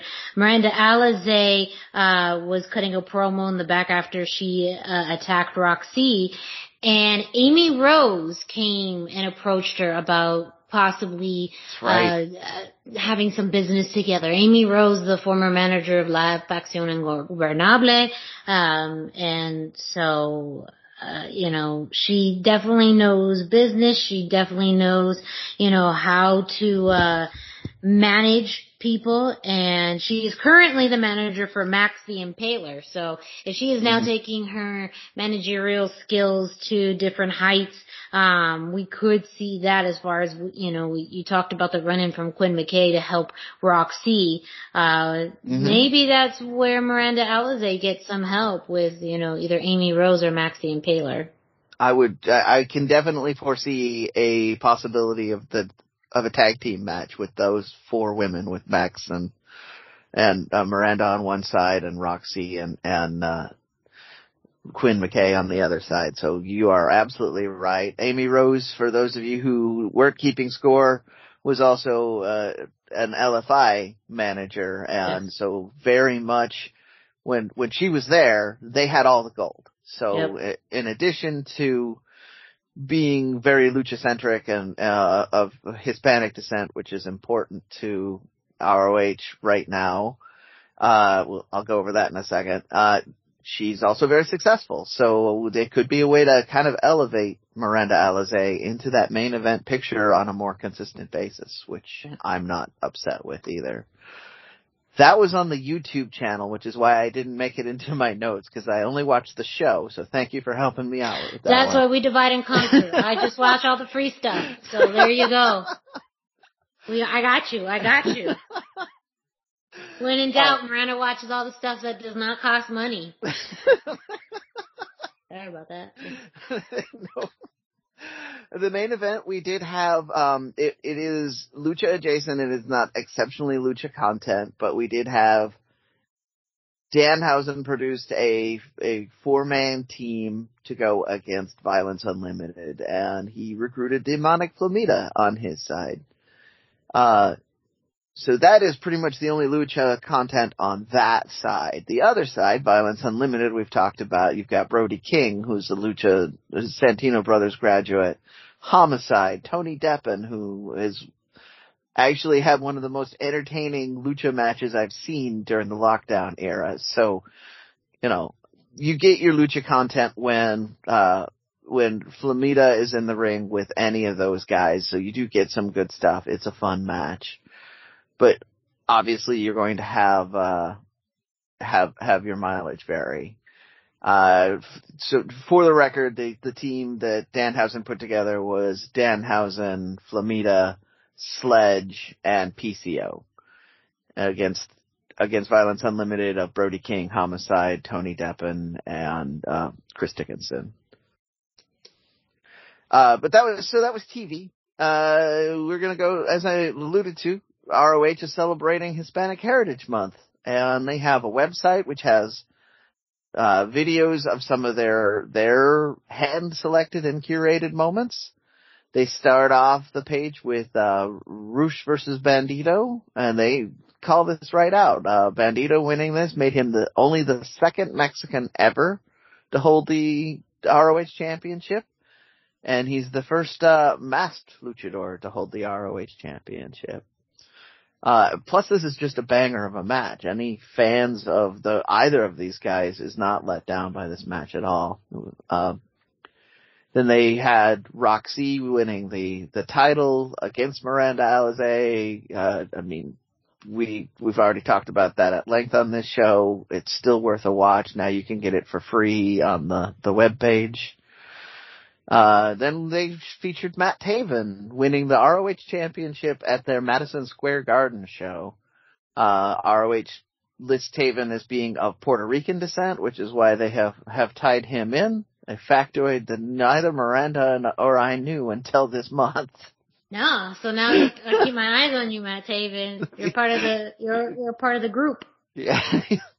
Bienvenidos, you know? Not like you just became Puerto Rican, you know, not implying that either. But also was not aware of this. And including most of the Instagram slash YouTube comments I read as well. We're not crazy. I just think it was very, and I went on his Instagram, barely any Puerto Rican flags. I'm just so, he really made it hard. Barely any Puerto Rican flags. I'm just, Which- come on. Based on, on my perceptions of Puerto Ricans on social media, that just, just tells me that, That's Yeah. very rare. I do know some Puerto Ricans who have no flags. Uh, but that also, you know, but I'm like, what are, what are you doing? You know, sometimes I, I feel compelled to give them a flag just to be like, do you need one? Do you have one? Are you okay?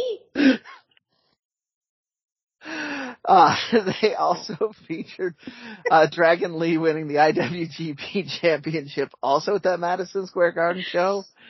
Fantastic match. And then at the end we have Mandy Leone, uh, just a compilation of all of her uh, work on ROH over the years. Uh, again, they they list her. I totally did not catch this. I always thought, based on her presentation, her and her general attitude, that she was Italian American, but no, she is of Cuban and Puerto Rican descent, is what ROH says. So there we are. We uh, they're very well represented with matches. They have a huge graphic which contains more wrestlers. Hispanic Heritage Month at ROH. Uh, just go to ROH.com and uh, they've got a big banner to it that'll lead you right there. It's uh, well worth the the time to check out some of these matches. Brendan, up next, we have some big CMLL news, uh, regarding the Grand Prix. Well, so by the time you're hearing this, the Grand Prix will have started. They uh they they're doing the tapings on Friday. Uh, as of right now, I'm still able to watch it. I it looked like they let me buy a ticket, unlike the anniversary. Anyway, I'm just gonna. Uh, they uh, so I was able to get it's on it's on uh, the uh, Ticketmaster site. Uh, Cubs fan has links, or you can send me a direct message if you want to try and catch it. But again, there's no instant replay on the, that format, so you're probably going to have to rely on the YouTube channel, which will have results shortly. Um, also though, they are putting up tickets for the Day of the Dead show, which is going to be a pay-per-view as well. And as we've established on this show, I'm a huge fan of it. Dusty's a huge fan of it. Miranda is a fan of it. So we're going to be talking about the Day of the Dead show. So, uh, you know, if you want to see it live, the tickets are available now, or you can just wait until we talk about it because it's going to be awesome. But that's that's all. I, I'm I, I'm going to cut short on the results. CMLL is putting up a ton of shows as always. We will be covering the Grand Prix, including Avispa Dorada's return because I got to talk about her as well. But we will focus on those results uh, next week. Yeah. That is why you gotta stay tuned to the Lucha Central weekly podcast each and every week for all of your Lucha Libre news. So make sure you stay tuned. Up next we have NXT and trust us, we were surprised as you are when we realized they were this far on the rundown. Um, but it's it's just the way that the cookie crumbles, you know, so much content. Um, and we have fairly limited lucha libre content, at least this week. And I preface that with this week because, you know, some of the results from the draft, as we talked about earlier, one that we didn't mention that does have an impact on Lucha Libre or some of the content we see on NXT is Hit Row was drafted to SmackDown um, which we had talked about on the show as far as what would happen with their feud with Legado de Fantasma if Hit Row uh, was was drafted. now we kind of know what's going to happen. Uh, during this week's NXT, Legado del Fantasma called out Hit Row. Um, and specifically Santos Escobar challenged Isaiah Swerve Scott for the uh, North American uh, Championship. Um, and you know, he, Isaiah Swerve Scott did accept. So we do, we're gonna have this and you know, who knows with, with Hit Row moving up to SmackDown, it is now very likely that Santos Escobar could win the NXT North American Championship, which is great. But on the downside, we don't quite see the really big match between Hit Row and Legado de Fantasma that we had really been hoping for for months. So, I mean, it's, it's great news for Hit Row. I know there was a lot of mixed reactions on Hit Row being drafted, but that is, you know, the intention of NXT is to develop talent to bring them up on the downside again, that does leave now this pretty big storyline hole of Legado del Fantasma. Um, that, that feud between them and Hit Row has really been flourishing for months now to the point where, you know, Legado added Electra Lopez as to counterbalance Fab B. You know, mm-hmm. now that that goes away, what does that mean for Legado del Fantasma? Um, is there going to be another storyline for them? Now, again, if Santos Escobar wins the North American Championship, that's going to be a huge feather in his cap, and that's going to be something that the entire faction can ride that wave on. Mm-hmm. Um, but it does leave a big, you know, what is next for the the uh, the faction. Um, so you know we're going to be covering that match next week. It could be possibly one of the last times we see them in a ring together for quite some time. Um, so I have a feeling they're going to make this match really one of the highlights of the entire show. We've uh, we've mentioned it before, but it's worth mentioning again. This is a Triple A and uh, Lucha Underground rematch. They mm-hmm. they did have different names at the time. Yeah. But this is and and it's been a banger of a match every on in every iteration. I also personally want to congratulate Swerve. Um, he has, this has been well known to people who know him personally. This is a goal of his to get to the uh, WWE main roster. Mm-hmm. So congratulations, man. I know you worked hard to get there and I really, I really hope you get all the success you deserve in the WWE. Yeah, I mean, Hit Row seems like a really well built faction for SmackDown. Um, they oh, have yeah. personality, they have attitude. You know, again, the mixed bag has been the varying levels of wrestling experience and ability within the faction. Um, you have, you know, part of your faction that's pretty, you know, well established as wrestlers. The other half is, you know, more inexperienced. But together, they create a very must watch team. And at the end of the day, uh, you know, when you're looking at, you know, your two big shows of Raw and SmackDown, it is the entertainment factor that carries people through. So, you know, True. again, I am in a much more selfish area where I'm, we're not going to get this big blow up or big, blowout match between Legado and Hit yeah. I've been really wanting, you know, that dream fantasy of a War Games match will not uh-huh. happen. Uh, but I do think that this is a great example of bringing up some entertaining talent from NXT yeah. uh, to a brand that seems to fit them very well. They're a great fit, and yeah. I think they will do very big things there. And then also we did have uh, Franky Monet on our TV screens again. Um, we had, and, and this came out in a very interesting way. Um, Cora Jade came out for her NXT debut. She was originally supposed to face Virginia Ferry.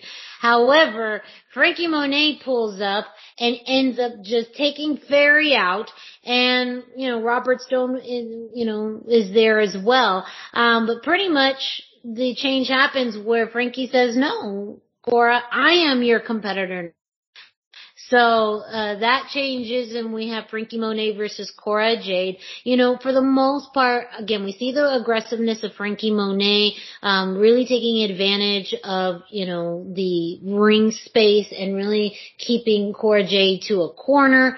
Um, and you know, eventually she gets a, a little a little cocky towards the end.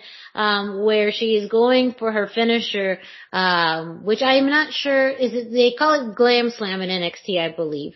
Um, and she's going for that. However, Cora Jade is able to, uh, roll through that and ends up with a roll up win over Franky Monet. So now we have another loss for Franky Monet after her defeat, uh, of Raquel Gonzalez or being defeated by Raquel Gonzalez last week. Now, you know, she, she gets a quick one out, uh, from Cora Jade, which is big for Cora. You know, she is only 20 years old, the youngest person on the NXT roster. But Franky Monet, uh, you know, does not lose. And so who knows if this is only going to get her angrier. Speaking of Raquel Gonzalez, we did see her on this week's episode of NXT. She was out for an interview and called out Mandy Rose uh, her and her group came out, um, and eventually, you know, ended up attacking Raquel Gonzalez. She got some backup from the NXT Women's Tag Team Champions and Io Shirai and Zoey Stark. So it looks like we may see a trios match happen, um, sometime in the near future. And I love the idea of the champions teaming up. That is a strong team to face. Um, and so I think that would be a really great match to see. But Raquel Gonzalez, Zoey Stark, and Io Shirai all on the same team. Shut up and oh, take yeah. my money. Yeah, take Yeah. my money. I, Shut up I, and I will go to Florida and watch that match. right. I- that is, you know, a, a noteworthy match. So we looks like we'll get that sometime in the near future. Um, and a final note, we did get confirmation this week that we are going to get Halloween Havoc once again. It will be the October 27th edition. I'm sorry, the October 26th edition of NXT will be Halloween Havoc. No word yet on any changes to the set. Uh, no host, so already it's not gonna be as good as last year's, but you know, I could be convinced otherwise. just However, wait I until you hear something. They just haven't announced anything yet. Yeah. Shotzi is Shotzi is on on socials right now, Yeah. uh, pushing Halloween like mad. So you never know; they may get the fever and bring her back anyway. So well, Yeah, that's that's what they should do. That's what they should do. Halloween Havoc was one of the best NXT events and one of the best WWE events of all of 2020. Period. I will die on that hill. I will die on that hill if anybody wants to fight me on it. I, I ain't Um, fighting you on that one. But anyways, for any of those Halloween Havoc fans, just know we are going to get Halloween Havoc NXT uh, on Tuesday, October 26th. And don't forget, you can get your NXT results on luchacentral.com. So if you missed it, you can check it out there or just listen to this show each and every week. Um, up next, we have Triple A preview of Heroes Inmortales this weekend. Yeah, like Miranda said, Heroes Inmortales this weekend, Saturday night, 8 p.m. Central, 9 p.m. Eastern, 6 p.m. Pacific time. Uh, I, they're going to do some weird thing where some of the matches are going to be taped at the beginning and some are going to air live. I don't know how all that works, but I have a feeling if you look around the Lucha blog, it, wherever, I don't know, but you might find it out there. Just, just look around. But yeah, uh, it, it'll be out there to view. We'll run down the card for you real quick, refresh your memory. First match on the card, allegedly, uh, it, maybe it'll be the opening match. They say it is, is Lucha Bros, Fénix and Pentagon. They're the tag team champions versus uh, Los Jinetes, del Aire. There we go. Uh, the Hijo del Vikingo Laredo Kid. That's a tag team title match. That's very exciting. Looking forward to that. That's probably going to be the match of the night.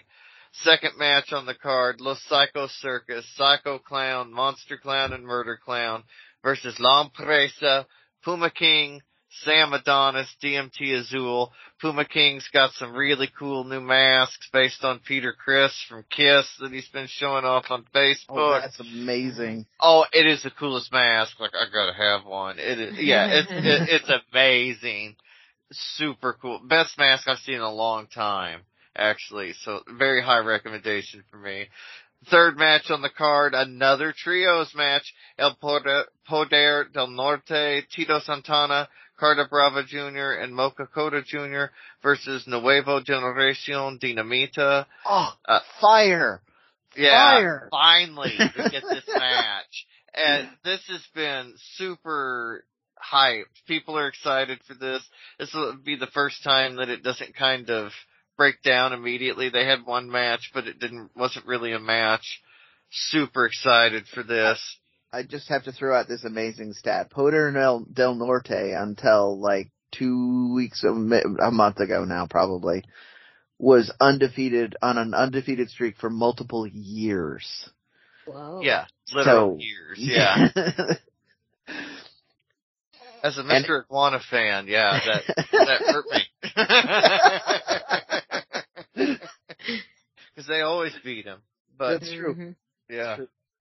Uh, wait, next match on the card is a nine-person Copa Antonio Pena match that sees Pimpinela Escarlata versus Mamba, Aerostar, Sexy Star 2, Dave the Clown, Keyra, Villano 3 Jr., Arez, and Arhenis. And it's interesting, these, uh, kind of intergender copas aren't super common, so it's a really cool way to, if you're into intergender wrestling, this is a Yeah. super cool match. Some people it's not their thing, but I, I like the idea that the exoticos, the ladies, the men, they're all in it like it's uh anybody could win. I, I could like and, that. and a clown. And a clown. a clown named Dave. Clown. Yep. from Mexico. A clown named Dave from Mexico. Dave, right. always, always get a giggle, and then they introduce him like so seriously, like Dave, Dave, Dave the clown. I'm just like, Uh, yeah, he he's a lot of fun. our our fifth match on the card is another trios match. This will probably be where we see our beloved cookie sheets when Pagano, Chessman, and Lady Shani go up against Abismo Negro Jr., Latigo, and Chik Tormenta. Like, ah, this is going to be a fun one. yeah, Number, yeah. I mean, like, very cool. Like I say, most likely to see the cookie sheets. Number six is Los Mercenarios, La Hydra, Rey Scorpion, and Taurus. They're the trios champions, and they're in a title match against Octagon Jr., Myzteziz Jr., and Artemis. And like, ugh, that's, that, Yeah. that could easily be the, the show stealer too. Big, exciting match there. And our final match is another trios match. Nino Hamburguesa, Fabi Apache, and Mr. Iguana versus La Parca Negra, El Hijo del Tirantes, wrestling, not officiating, and Superfly. So oh wow, be Superfly too. something. Yeah. I've got some bad news for you, Dusty. Oh. Mr. Iguana's probably gonna wind up. I know. when you see the talent stacking up, it's like a, oh. but it is a main event and a major pay per view for, or, or pay per view equivalent for Mr. Iguana, so that's very cool. yeah. And it's always exciting to see him. And we'll report all the results and all the action next week. I'm excited to see it this weekend. And if you need the news faster than that, check out LuchaCentral.com. He's gonna have all the news and reviews and everything up there. And Yeah. now, yeah. And Pep's now, usually at those events, so we should get it up to the oh, minute. that's true. I forgot. Pep usually goes. And so that's, it's always exciting to get his firsthand information there. And next up, we've got Miranda. She's got some Impact Wrestling. Yes, just a few little tidbits for you. A man that we've talked about several times throughout tonight's show, uh, Laredo Kid was on before the impact facing the drama king Matthew Reholt.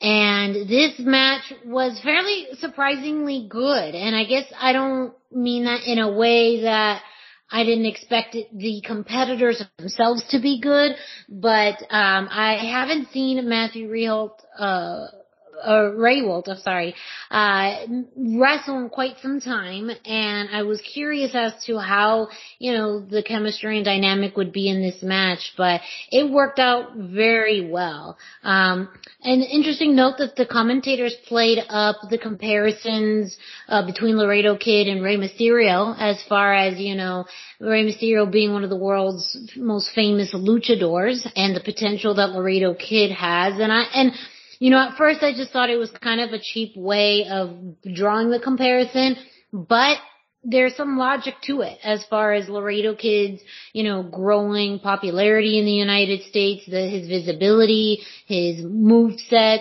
Um, I think, you know, just understanding that blend of lucha and American wrestling, he gets that better than a lot of other luchadors.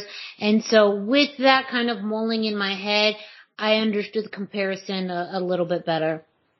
But in the match itself, uh, you had Laredo Kid with some big moves. He had a suicide dive through the middle rope, but the Drama King caught him and turned that into a net breaker. So I think that was one of the first instances in this match where I could see how smart Rehwoldt is in, you know, being able to pick his moves.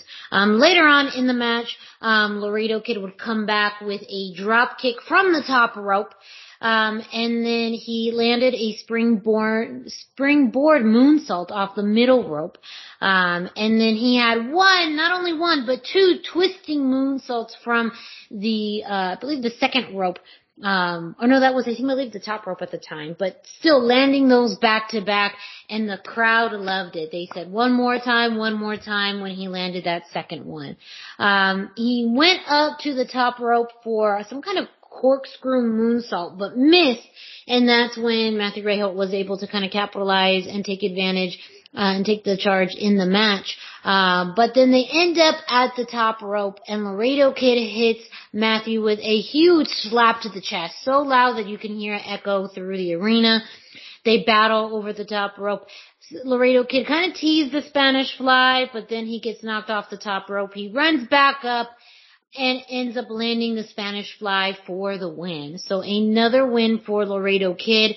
Um, on before the impact, it is obvious that his chemistry with the impact roster is, is gelling fairly well.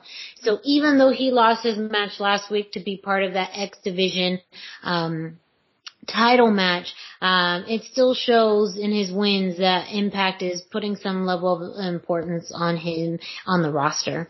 As far as this week on Impact, two matches you'll want to keep an eye out for. Um, we did have a qualifier match uh, for the X Division Championship match, as they call it, the X Division Tournament match, even though it's very similar to the format that Brendan had brought up for Ring of Honor. I believe you're going to have three different triple threat matches and the winners of those matches will then head to a finals match uh, with all the, the winners and, and so on and so forth. So, um, you know, last week, uh, you had, I'm trying to even remember who won last week's match. I know Laredo Kid was in that match, but he didn't win. Um, and I apologize, I honestly forgot who won last week's qualifier match. However, this week in the qualifier match, we had Steve Macklin versus Petey Williams versus Black Taurus. Um, and in this match, Steve Macklin won. So this was a little bit of a surprise, but not really when you think about, you know, uh, Steve Macklin's run on the roster. That actually now reminds me that Steve Macklin will now be facing Trey Miguel, who won last week's match. Um, so I believe we're going to have one more qualifier match to determine the third participant in this X Division title match. We also had a tag match uh, between Rich Swann and Willie Mack versus Ziggy Dice, uh, Zicky Dice and Manny Lemons, in which Rich Swann and uh, Willie Mack won. So uh, the tag team of Willie Mack and Rich Swann continue. What we know as far as long term for them, not entirely sure, but um, this match is likely more of a comedy match, uh, which Impact does actually very, very well. So if you're looking for a good laugh and some good moves, this tag match is one to watch. Um, but also a pretty uh, big note as well um, that Mercedes Martinez made her debut on Impact um, on this week's episode of Impact, which to me was a little surprising because I didn't expect to see her until um, the Knockouts Knockdown uh, event that's happening um, on October 9th, this Saturday. Uh, but we did have her um, in a, I believe it was a um, three-way tag match. Um, we had um, her teaming up with uh, Tasha Steelz and Savannah Evans uh, versus, I believe, Lady Frost, um, Kimber Lee, and who's the other one? Lauren oh, I just forgot her name. Uh, but anyways, uh, Mercedes Martinez made her Impact debut, uh, on this week's episode of Impact, and she is going to be featured, um, in the Knockouts tournament, the Knockouts Knockdown tournament this um, Friday. Brandi Lauren, I'm sorry, is the third person that was on that team. Mercedes is actually going to be facing Brandi Lauren um, in the tournament. Um, it also includes Tasha Steelz versus Jamie Thunedell, Chelsea Green versus Renee Michelle, and Lady Frost versus Rachael Ellering, all first round matches. The winner of this tournament will receive a opportunity for the knockouts championship um, against Deonna Purrazzo. So um, that's a that's something to keep an eye out for uh, this Saturday.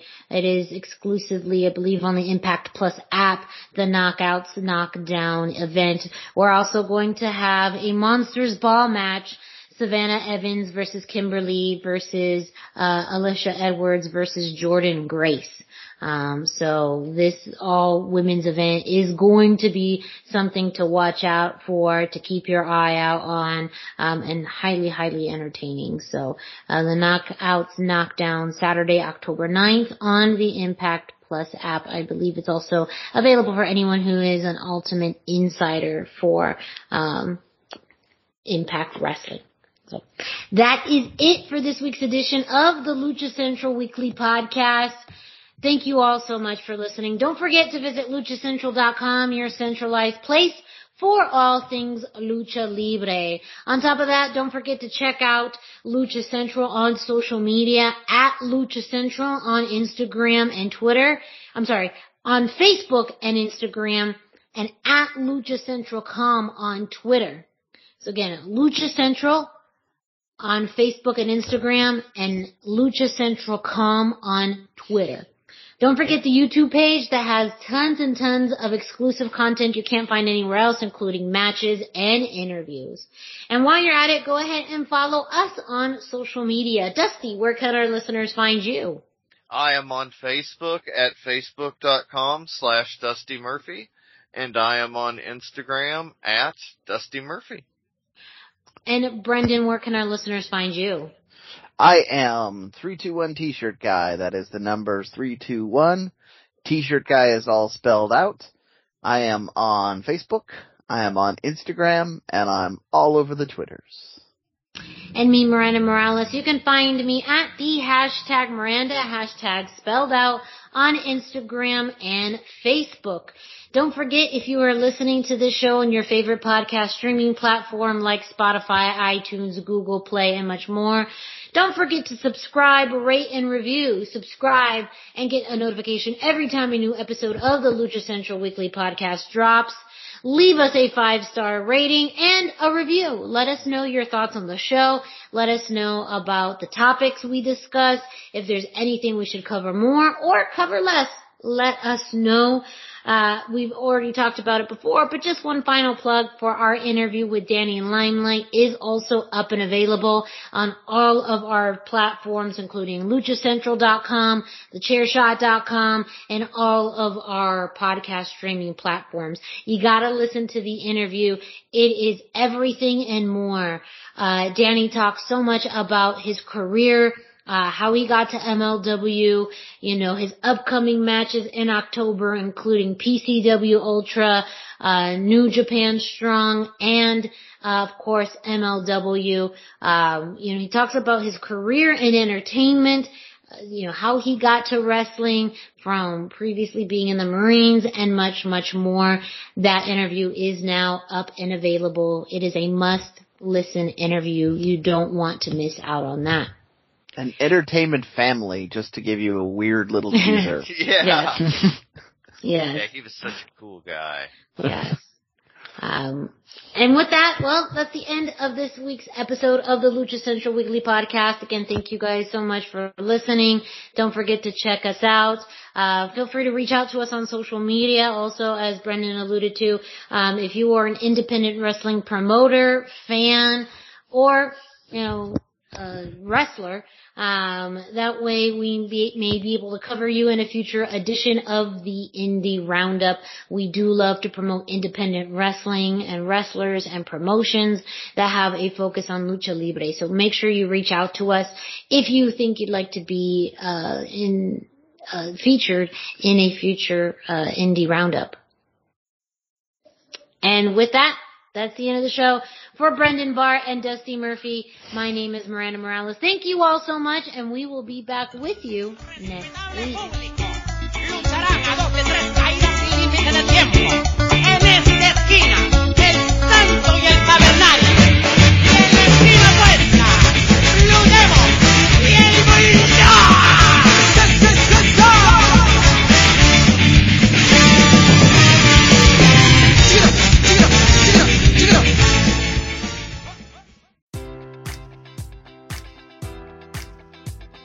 Enjoy all your favorite sports like never before at BetMGM. Sign up using code Buckeye and receive up to $1,500 back in bonus bets if you don't win your first bet. When you register with BetMGM, you'll get instant access to a variety of parlay selection features, live betting options, and the best daily promotions in the business. And with BetMGM at your fingertips, every play and every game matters more than ever. Place your money line prop, or parlay bets with the king of sportsbooks today. Sign up using code Buckeye and receive up to $1,500 back in bonus bets if you don't win your first bet. BetMGM and GameSense remind you to play responsibly. 21 plus and present in Ohio, subject to eligibility requirements. Rewards are non-withdrawable bonus bets that expire in seven days. Gambling problem? Call 1-800-GAMBLER. In partnership with MGM Northfield Park.